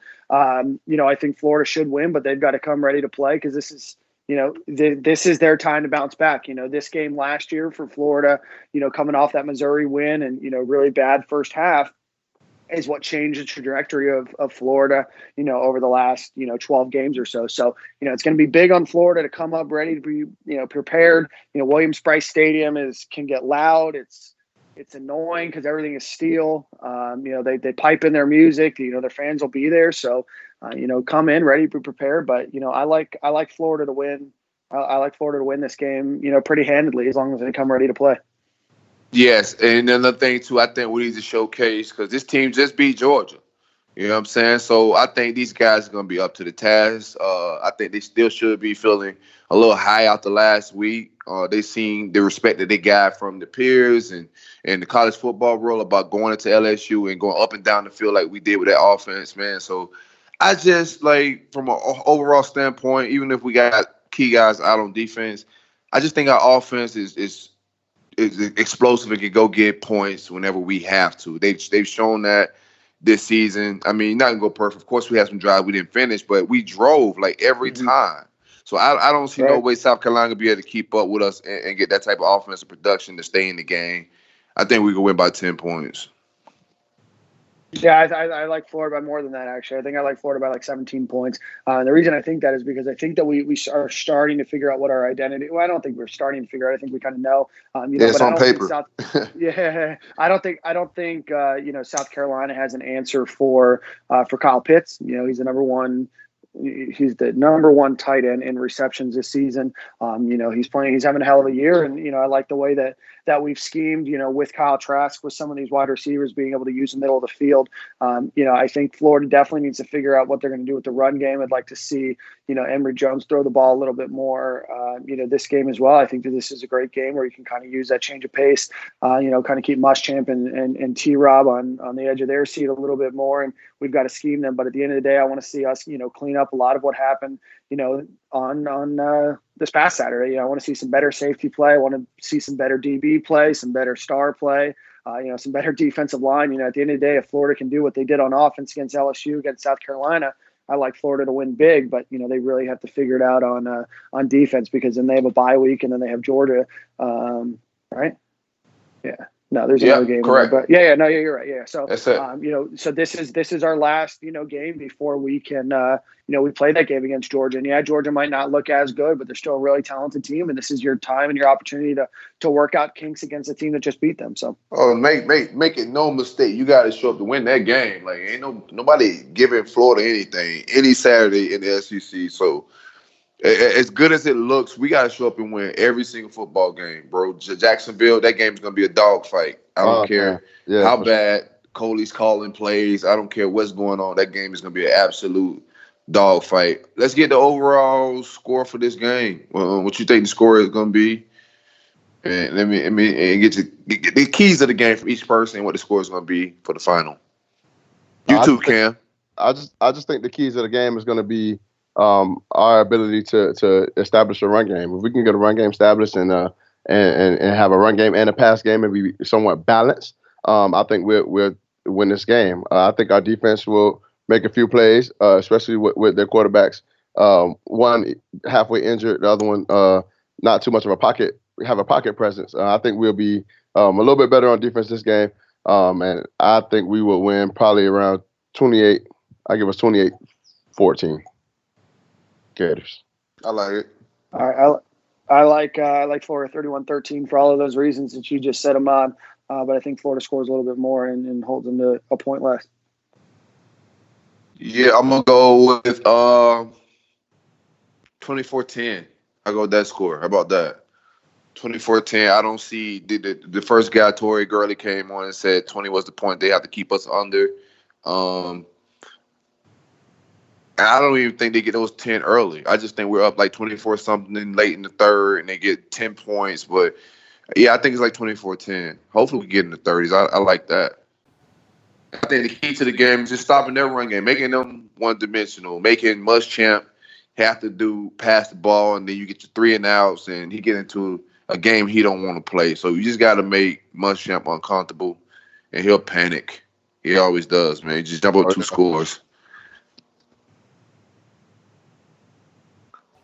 Cam, Yeah. What about you? I'm here. killer, killer Cam. Uh, I think uh, hopefully our offense stays rolling, and I don't think South Carolina's defense is as good as LSU's.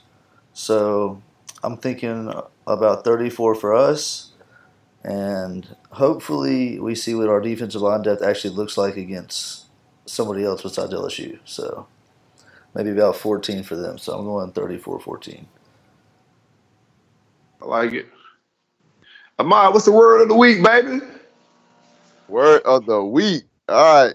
All right, Dan. You ready for this? You ready? Already. The word is frou- the word is frowsy, Dan. Frowsy. Yeah. I'm gonna try to figure this one out. Frowsy. So you got to give me some hints here. Is it is it related to feeling drowsy? Like, nah, like you frowsy. Can you Like, can you use it in a sentence? uh, you just came out, out from outside. You frowsy. I mean, you smell bad. There you go, Dan. sweaty, like sweaty, like yeah, like what? Okay. Okay, Dan. There you go. You frowsy. So you know, you, you smell you smell bad, Dan. My mom used to always tell me you need to go bathe because you frowsy. Okay. After you go to the candy lady house, you go to the candy lady house. oh my, after the candy lady. house. you come back, you're frowsy, so you got to go bathe. You gotta go There back. you go, And then Dan. You after got you to bathe, after you bathe, you go get your Mo control from your church. No, the children, the children gotta go to bed. Nah, I'll children get got- back. Church got to go to bed. Yeah, Sure, Jerry gotta go go to to bed. All right. Yeah. This is a hell of a story we're building, boys. I'm Yeah. excited. There you go. There you go. For sure. So- all right, boys. I want to get one of um the Big Three Roll Up Network uh, podcast guys on. He's in South Carolina. And they do the uh, Palmetto Rivals podcast on the Big Three Network. So I want to get those guys on to kick it with us a little bit and top it up about their podcast and, and get their quick opinion on some national scene stuff and also South Carolina. Pull them up, Cam.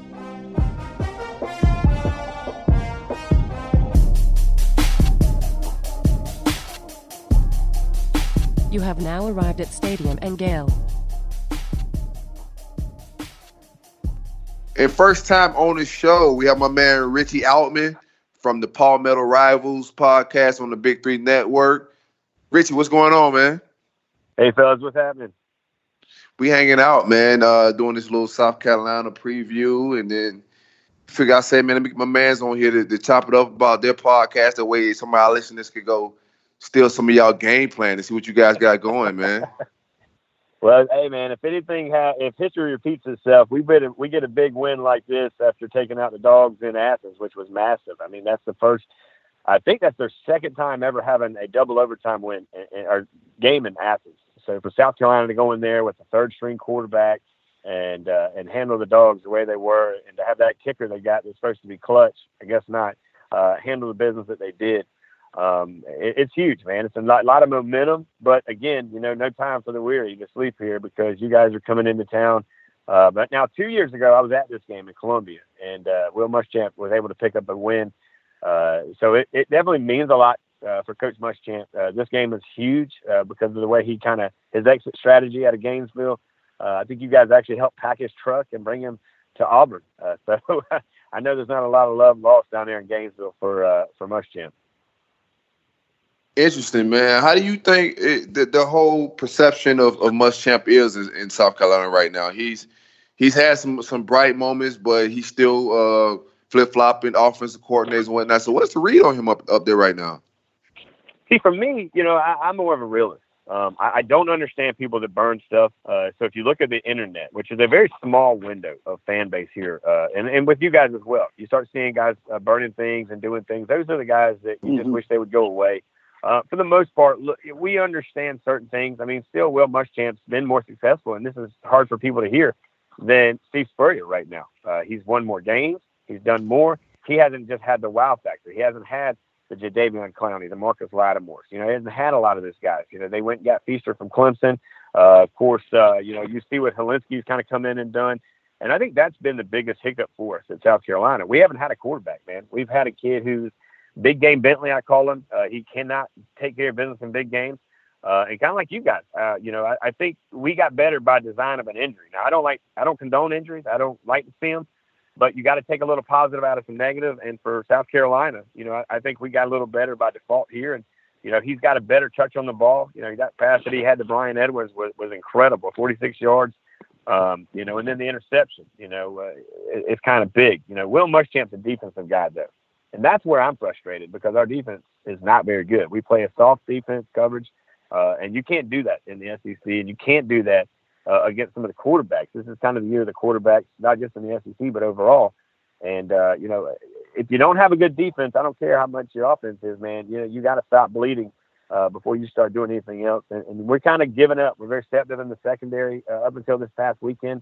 And uh, you know, my only question is how can we how can we beat a team in in game in, in course in Georgia, and, and, then struggle against some of these other teams that, that you see we struggle against.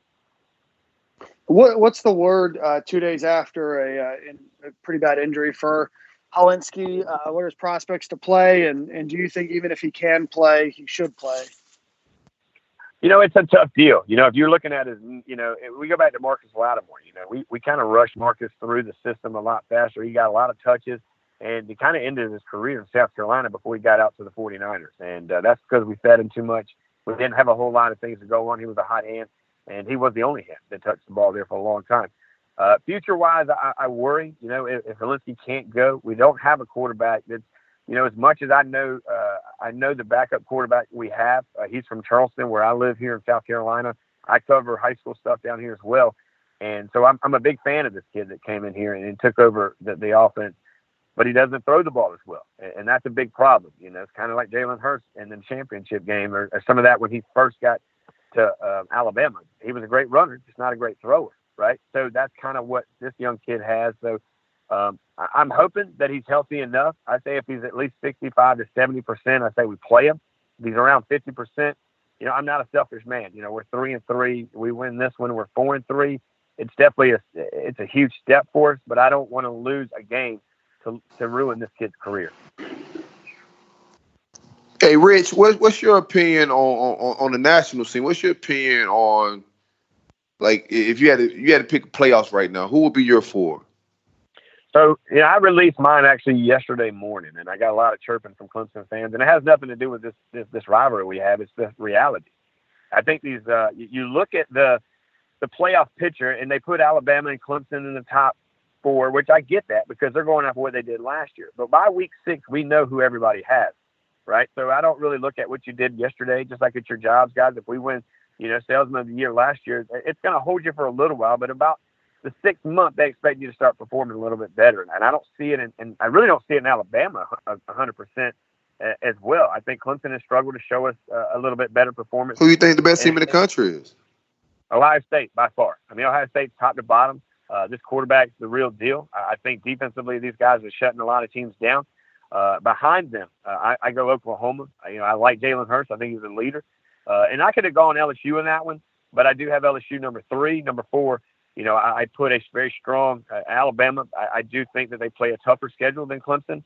At this point, they've got a better resume, and then Clemson five, Penn State six, and then seven. I got Wisconsin, and again, you can go back and forth with those two teams as well. Yeah, I like it, man. Um, that, that, that's a solid top four. I mean, there's there's really no disputing that. How does it feel to be in a rivalry with a, with a team you know you can't beat for like at least the next decade? you oh, show man, up, you show up every week to do this podcast? man, I'm gonna be here every week, and I'm gonna be here. I'm gonna be here in about three weeks or four weeks when we play them. Because I'm gonna be honest with you, Alabama should have watched how we played football against them this past year because we actually scored more points than Alabama, and we outplayed Clemson compared to Alabama. So maybe Alabama should have watched us or let our coach coach them that week because they went down and, and really trashed the SEC the way I look at it, the way they played. They looked, uh, you know, they looked pretty rough, but you know, it is what it is, man. It's hard to go against. I like Dabo off the field, you know, and it's hard for me to go against anybody. Uh, look, when you're rolling with Jesus, brother, I'm I'm all in over there, and that's as far as I go. I love the concept he's got. I, I love the fact that he loves on his players the way he does. But Muschamp does it too. He just does it differently. Muschamp just like Very differently.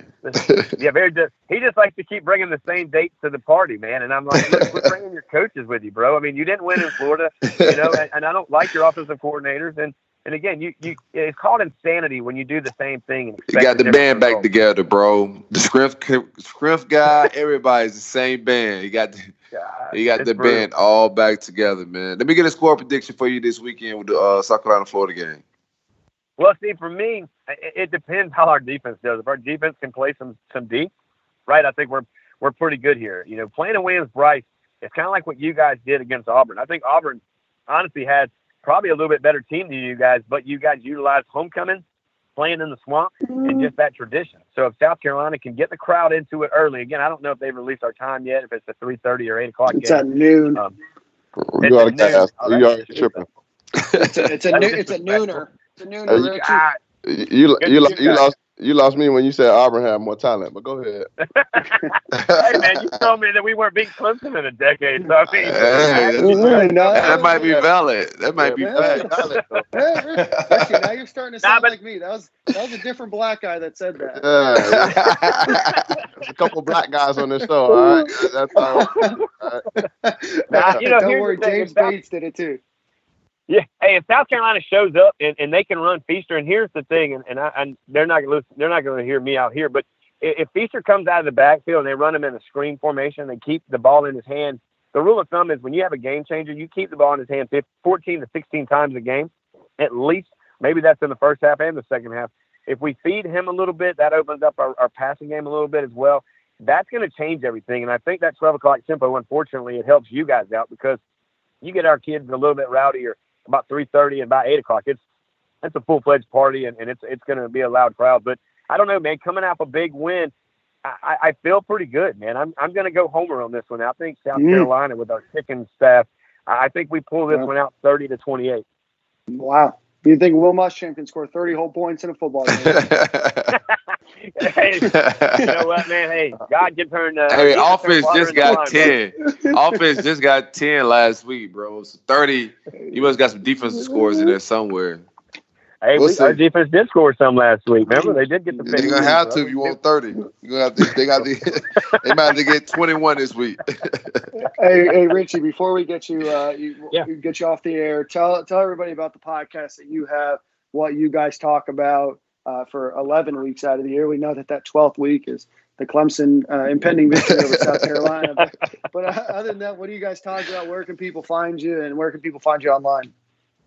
All right, so basically, uh, if you guys want to follow us, we're Palmetto Rivals. It's Clemson Tom and myself. Of course, uh, you know, he's the best in his own state of mind, and, and it's not hard to get him upset. I did find out last week he wears a man girdle, so we kind of had fun with the man girdle thing, and he also subscribes to Victoria's Secret. So He has Um, a you man know, girdle we have- in real life. That dude, I don't know. He, he was explaining to me the type of underwear he wears, and that sounds like a girdle. So, A, I don't know why we're talking Bro, about I- what he's wearing. I don't know. And I B- don't know if I need you to plug your podcast if that's the kind of conversation you guys are having. But you know what we do? hey, here's it is, man. Just like you guys, we're a couple of dudes. We're chalking it up a little bit. It's fun, and we kind of Alright. go freelance a little bit, man. We we kind of go with what's in what's going on, and you know that happened to be I think the weekend that we, we neither one of us were playing, so it makes it a little tough. So we added some flavor to it. But uh, you know, we do of course go at each other pretty good. You know, I'm a realist though. I'm not that Gamecock guy that wears garnet glasses all the time, and that's hard for a lot of Gamecock fans to hear because I do a lot of stuff here in Charleston too, as well uh, in different areas. But for me, yeah, you know, we just really get into the nuts and bolts. You know, what South Carolina's doing right, what they're doing wrong, and and the same goes for Clemson. I mean, this is not the same Clemson from last year. They hate to hear that. It wasn't good for Virginia to go lose at Miami. I didn't even know Miami still played football down in South Beach, but I guess they do when they play. Oh, Virginia. getting disrespectful in these streets. yeah. I feel you. Then you get. Wake Forest. Hey, look, then Wake Forest goes and lays an egg over at over at Louisville. You know, they quit paying Mhm. strippers uh, so they can go and beat their uh, Wake Forest. So you know, it just is what it is, man. I mean, the, the ACC is not very good. It is what it is, and for South Carolina to have one of the toughest schedules in the country, man, it makes it a little bit more fun. And now App State's in the top 25, so that adds a little bit more, uh, I guess, strength and schedule. But you know, we really kind of get into the ACC, the SEC, and we're like you guys probably. We dive a little bit into the national picture because it all makes sense. hey, Richie, I think you guys left the ACC in what, like the 60s or 70s? Um, yeah, but we took a championship with us. I was just going to say, and you guys still have more ACC championships than Miami does. So, Man, is there anything good come out of Miami? And I, I, I want to ask you guys this, and I'm just not the just the so I don't most recent Rick Ross album. That's Yeah. about it these days, bro. So, why did that one guy for the Dolphins? Why did that one guy for the Dolphins get all upset because they weren't winning? Doesn't he know that that even Dan Marino couldn't win a championship? He didn't go down there to play All football. right, Eh, it was a little disrespectful. You know, you put respect Uh, on Mr. uh, Marino's uh. name. You can talk anything you Get want. me out here about talk- Dolphins. out here talking what red. Want. yeah, if you want if you want to slander a Dan, we got one for you right here, bro. Yeah, slander slander this Dan before you slander that Dan. You know? hey, R- R- Richie, tell people where they can find you uh, on uh, on Twitter and all that stuff. All right, so you can follow me at Richie Altman. That's a direct hit to me. You can come at me any day of the week. I like entertainment, so do what you got to do. Uh, you can follow Clemson Tom at Clemson Tom. Uh, he likes to be made fun of, not really, but if Mhm. you do that, I'd appreciate it. Um, and then uh, at Palmetto Rivals, uh, it, it's all one word there, Palmetto Rivals, and uh, you know we do our weekly podcast. We try to get it out to you guys, you know, on Wednesday, and uh, it's going to be a good one because both. Uh, you know, South Carolina and uh, Clemson come out with a win. They played that uh, that other team on the Panhandle uh, that's not as good as FMU. So uh, yeah, I think that's Florida State, right? I think so. It is rough out there, man. That's a whole nother conversation, dog. We ain't got enough time to explain the, the taggarts, the fighting taggarts. I- Fighting I- Will- Hey, we actually ha- we actually have FAMU. Actually, they played South Carolina State this week, and they did get a win, by the way. So there is there is a team on the Panhandle that can play some football. All right. All All right, right, Richie. man. Well, we appreciate you uh, you coming on and, and hanging out, and uh, we're going to Yeah, hold you to that score prediction, though. Uh, so Please uh, do. We got And your- anytime you yeah, guys, yeah. uh, yeah, we'll try to get you guys in with us. We'd love to have you with us, and uh, thanks for letting us be a part of your family, man. We've we've enjoyed the hospitality, the red carpet, and uh, hopefully the Gamecocks uh, don't disrespect you guys too much on Saturday. hey, anytime, man. Hit me up, man. You want one of us, one of us on your show, man? Just give us a holler, man. We'll make it happen. Got you guys, no doubt. All right. Thanks, Richie. Reckless. Reckless out here, Dan. disrespecting Dan Marino. Out here talking about Muschamps getting thirty perks. Yeah. Per That perks. said must have more wins than than Spurrier had. Uh, Yeah, he, yeah, my dog Rich was he, he was I'm full of lies. He get He was- he he gets he he was in gets the network. Yeah, he's in his big three roll up bag. Yeah, he gets it. He gets it. All right, bro. So we're uh, we're coming up to our last segment. Uh, I think it's it's one of everybody's favorite segments. It's uh, um, our deep dive with uh, with Ahmad. As always, this is sponsored by our boy Sean Gibson at Gibson Dive in Detail. Anything you need down in Broward, Miami Dade, and Palm Beach County related to your boat cleaning, underwater hull cleaning, towing, all that kind of fun stuff. Or uh, yeah, yeah, all that stuff. Anything that you need related to your boat, just give uh, our boy Sean Gibson a call at Gibson Dive in Detail 352 514 1486. Again, Sean Gibson. Uh, even if you don't live down in uh, in the South Florida area, give him a call. He's got a network all over the Southeast. Anything related to your boat, give uh, Sean a call. Text him, let him know that you have his number. Uh, that way, uh, you know, anytime you need something, give uh, Sean a call. Again, 352 514 1486. So, again, we always go to to Patreon, ask these questions, patreon.com slash Stadium and Gale. Um, we'd love to have you as a, uh, a sponsor for the show or, or, or support the show. Uh, that's where we put uh, all of the first drop of the uh, the podcast on. So again, uh, patreon.com slash stadium and gale. And so usually we have a question from our boy Russell on Patreon, but but he didn't come through this week. So Russell, we're counting on Russ you took for the day week. off. Yeah, Russ took a day off. Uh, What the hell going on, Russ?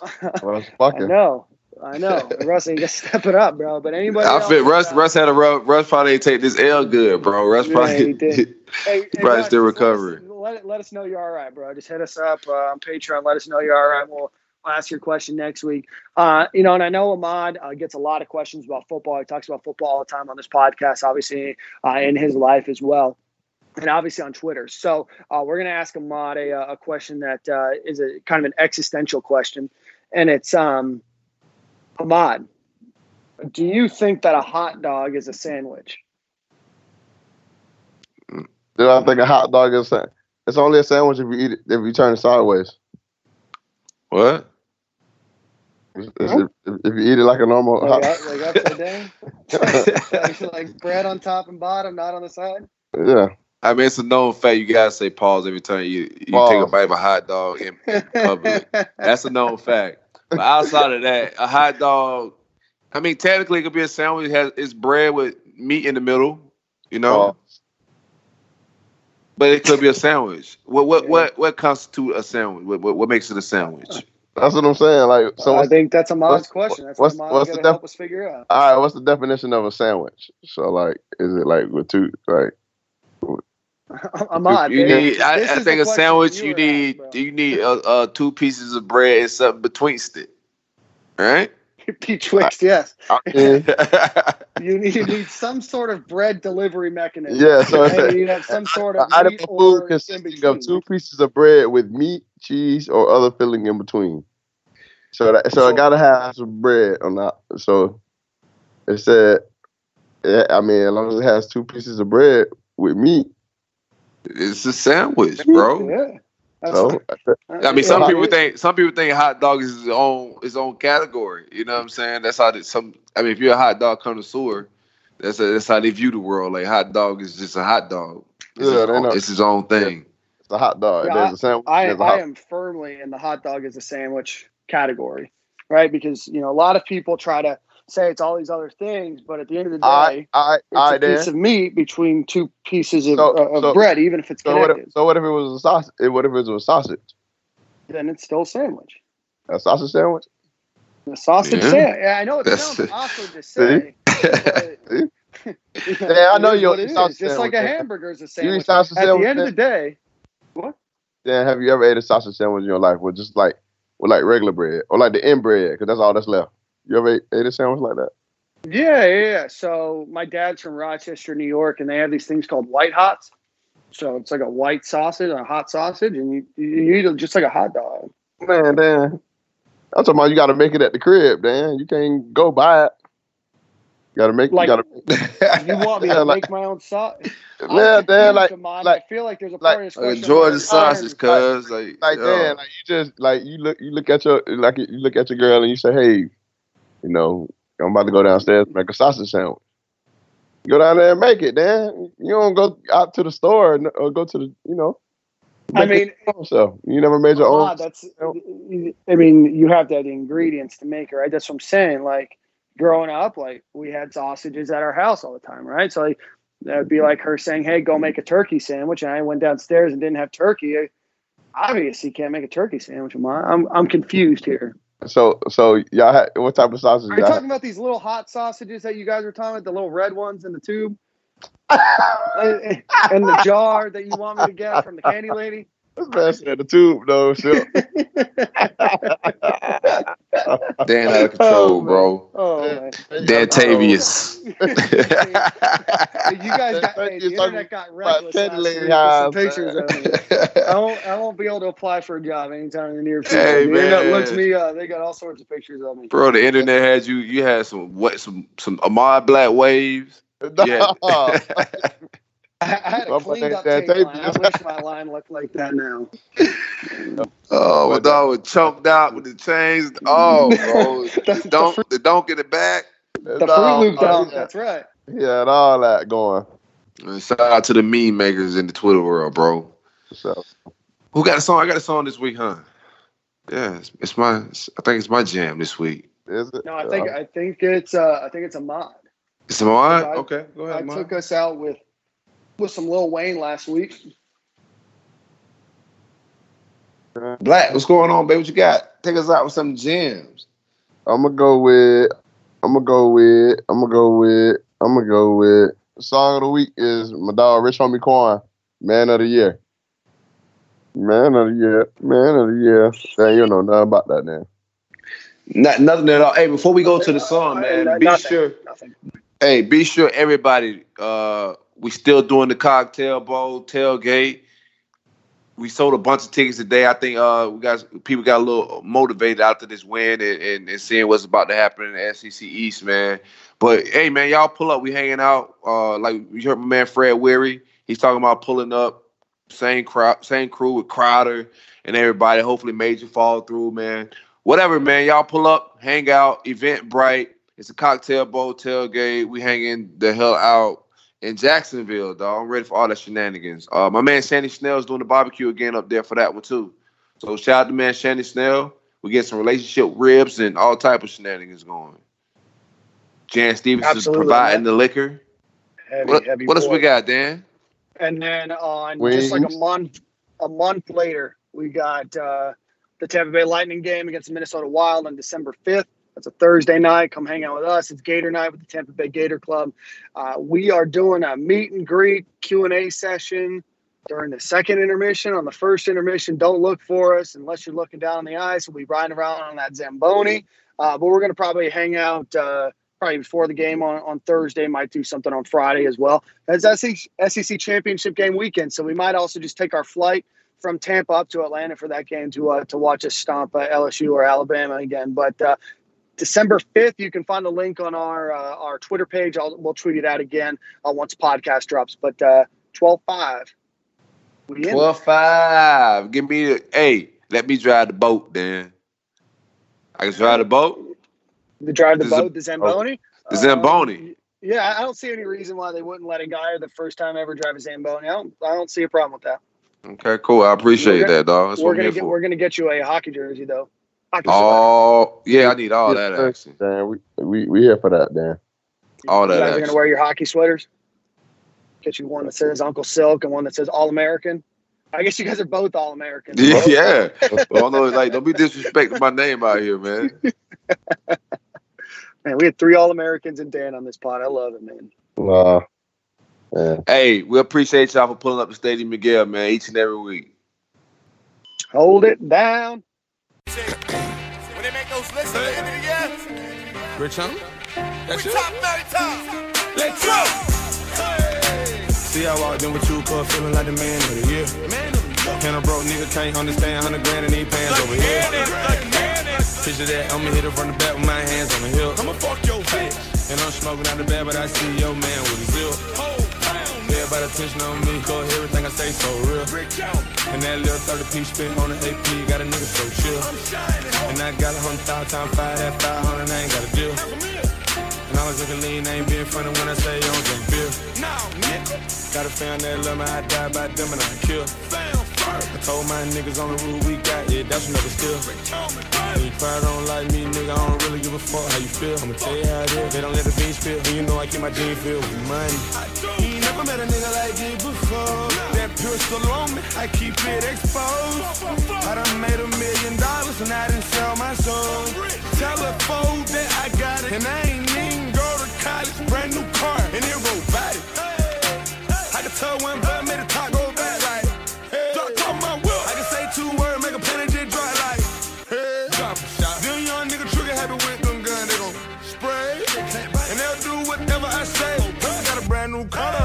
She all on my dick, now it's all in the face. See a nigga getting rich, that's calling I see. I done got a bit pregnant with a baby on the way. Said time to eat, so I'm saying my grace. More money, more pound, love playing that mace. Hey, we getting money this way. You broke, I said to your face. Security ain't talking my shit. I done walked in with two cups, feeling like the man of the year. I done walked in with two cups, feeling like the man of the year. They done let me in with two cups, feeling like the man of the year. You know I'm still spending money that I made like last month. Nigga. All this money. With all this money, I can do what I want. Nigga. Do what I want. With all this weed, I prefer that my blunts. Or uh, swishers. Down too hard on these niggas. Referee blow the whistle. Shoot out with your niggas. You the type to throw the pistol. If it's a shootout with my niggas, I'm the first to blow the pistol. And I know you kissed her right after I dismissed her. You know I had to keep it in the family. Now I'm fucking her sister. Oh shit. Now her big brother Macca, he knows she got smashed by the homie. You ain't your feeling. And I don't need no deposit, cause you know a nigga walking with it on him. Nigga talking. And I'ma hit that pussy when it's fresh, early in the morning. Talking little kissing. Hey, it been four days, I'ma fuck it like I miss you. Smoking all this weed, cause you know a nigga got issues. I been locked up twice already, fucked up my name in the system. RPT's about my first chain, hell yeah, I remember. RPT.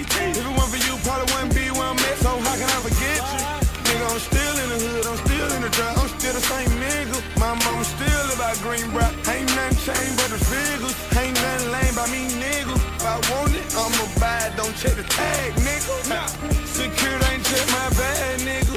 So I done walked in with two cups, feeling like the man of the year.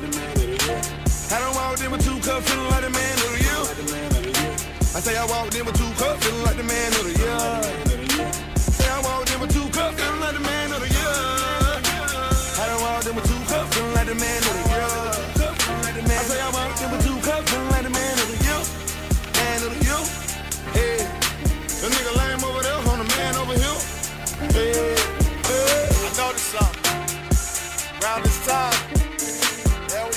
Around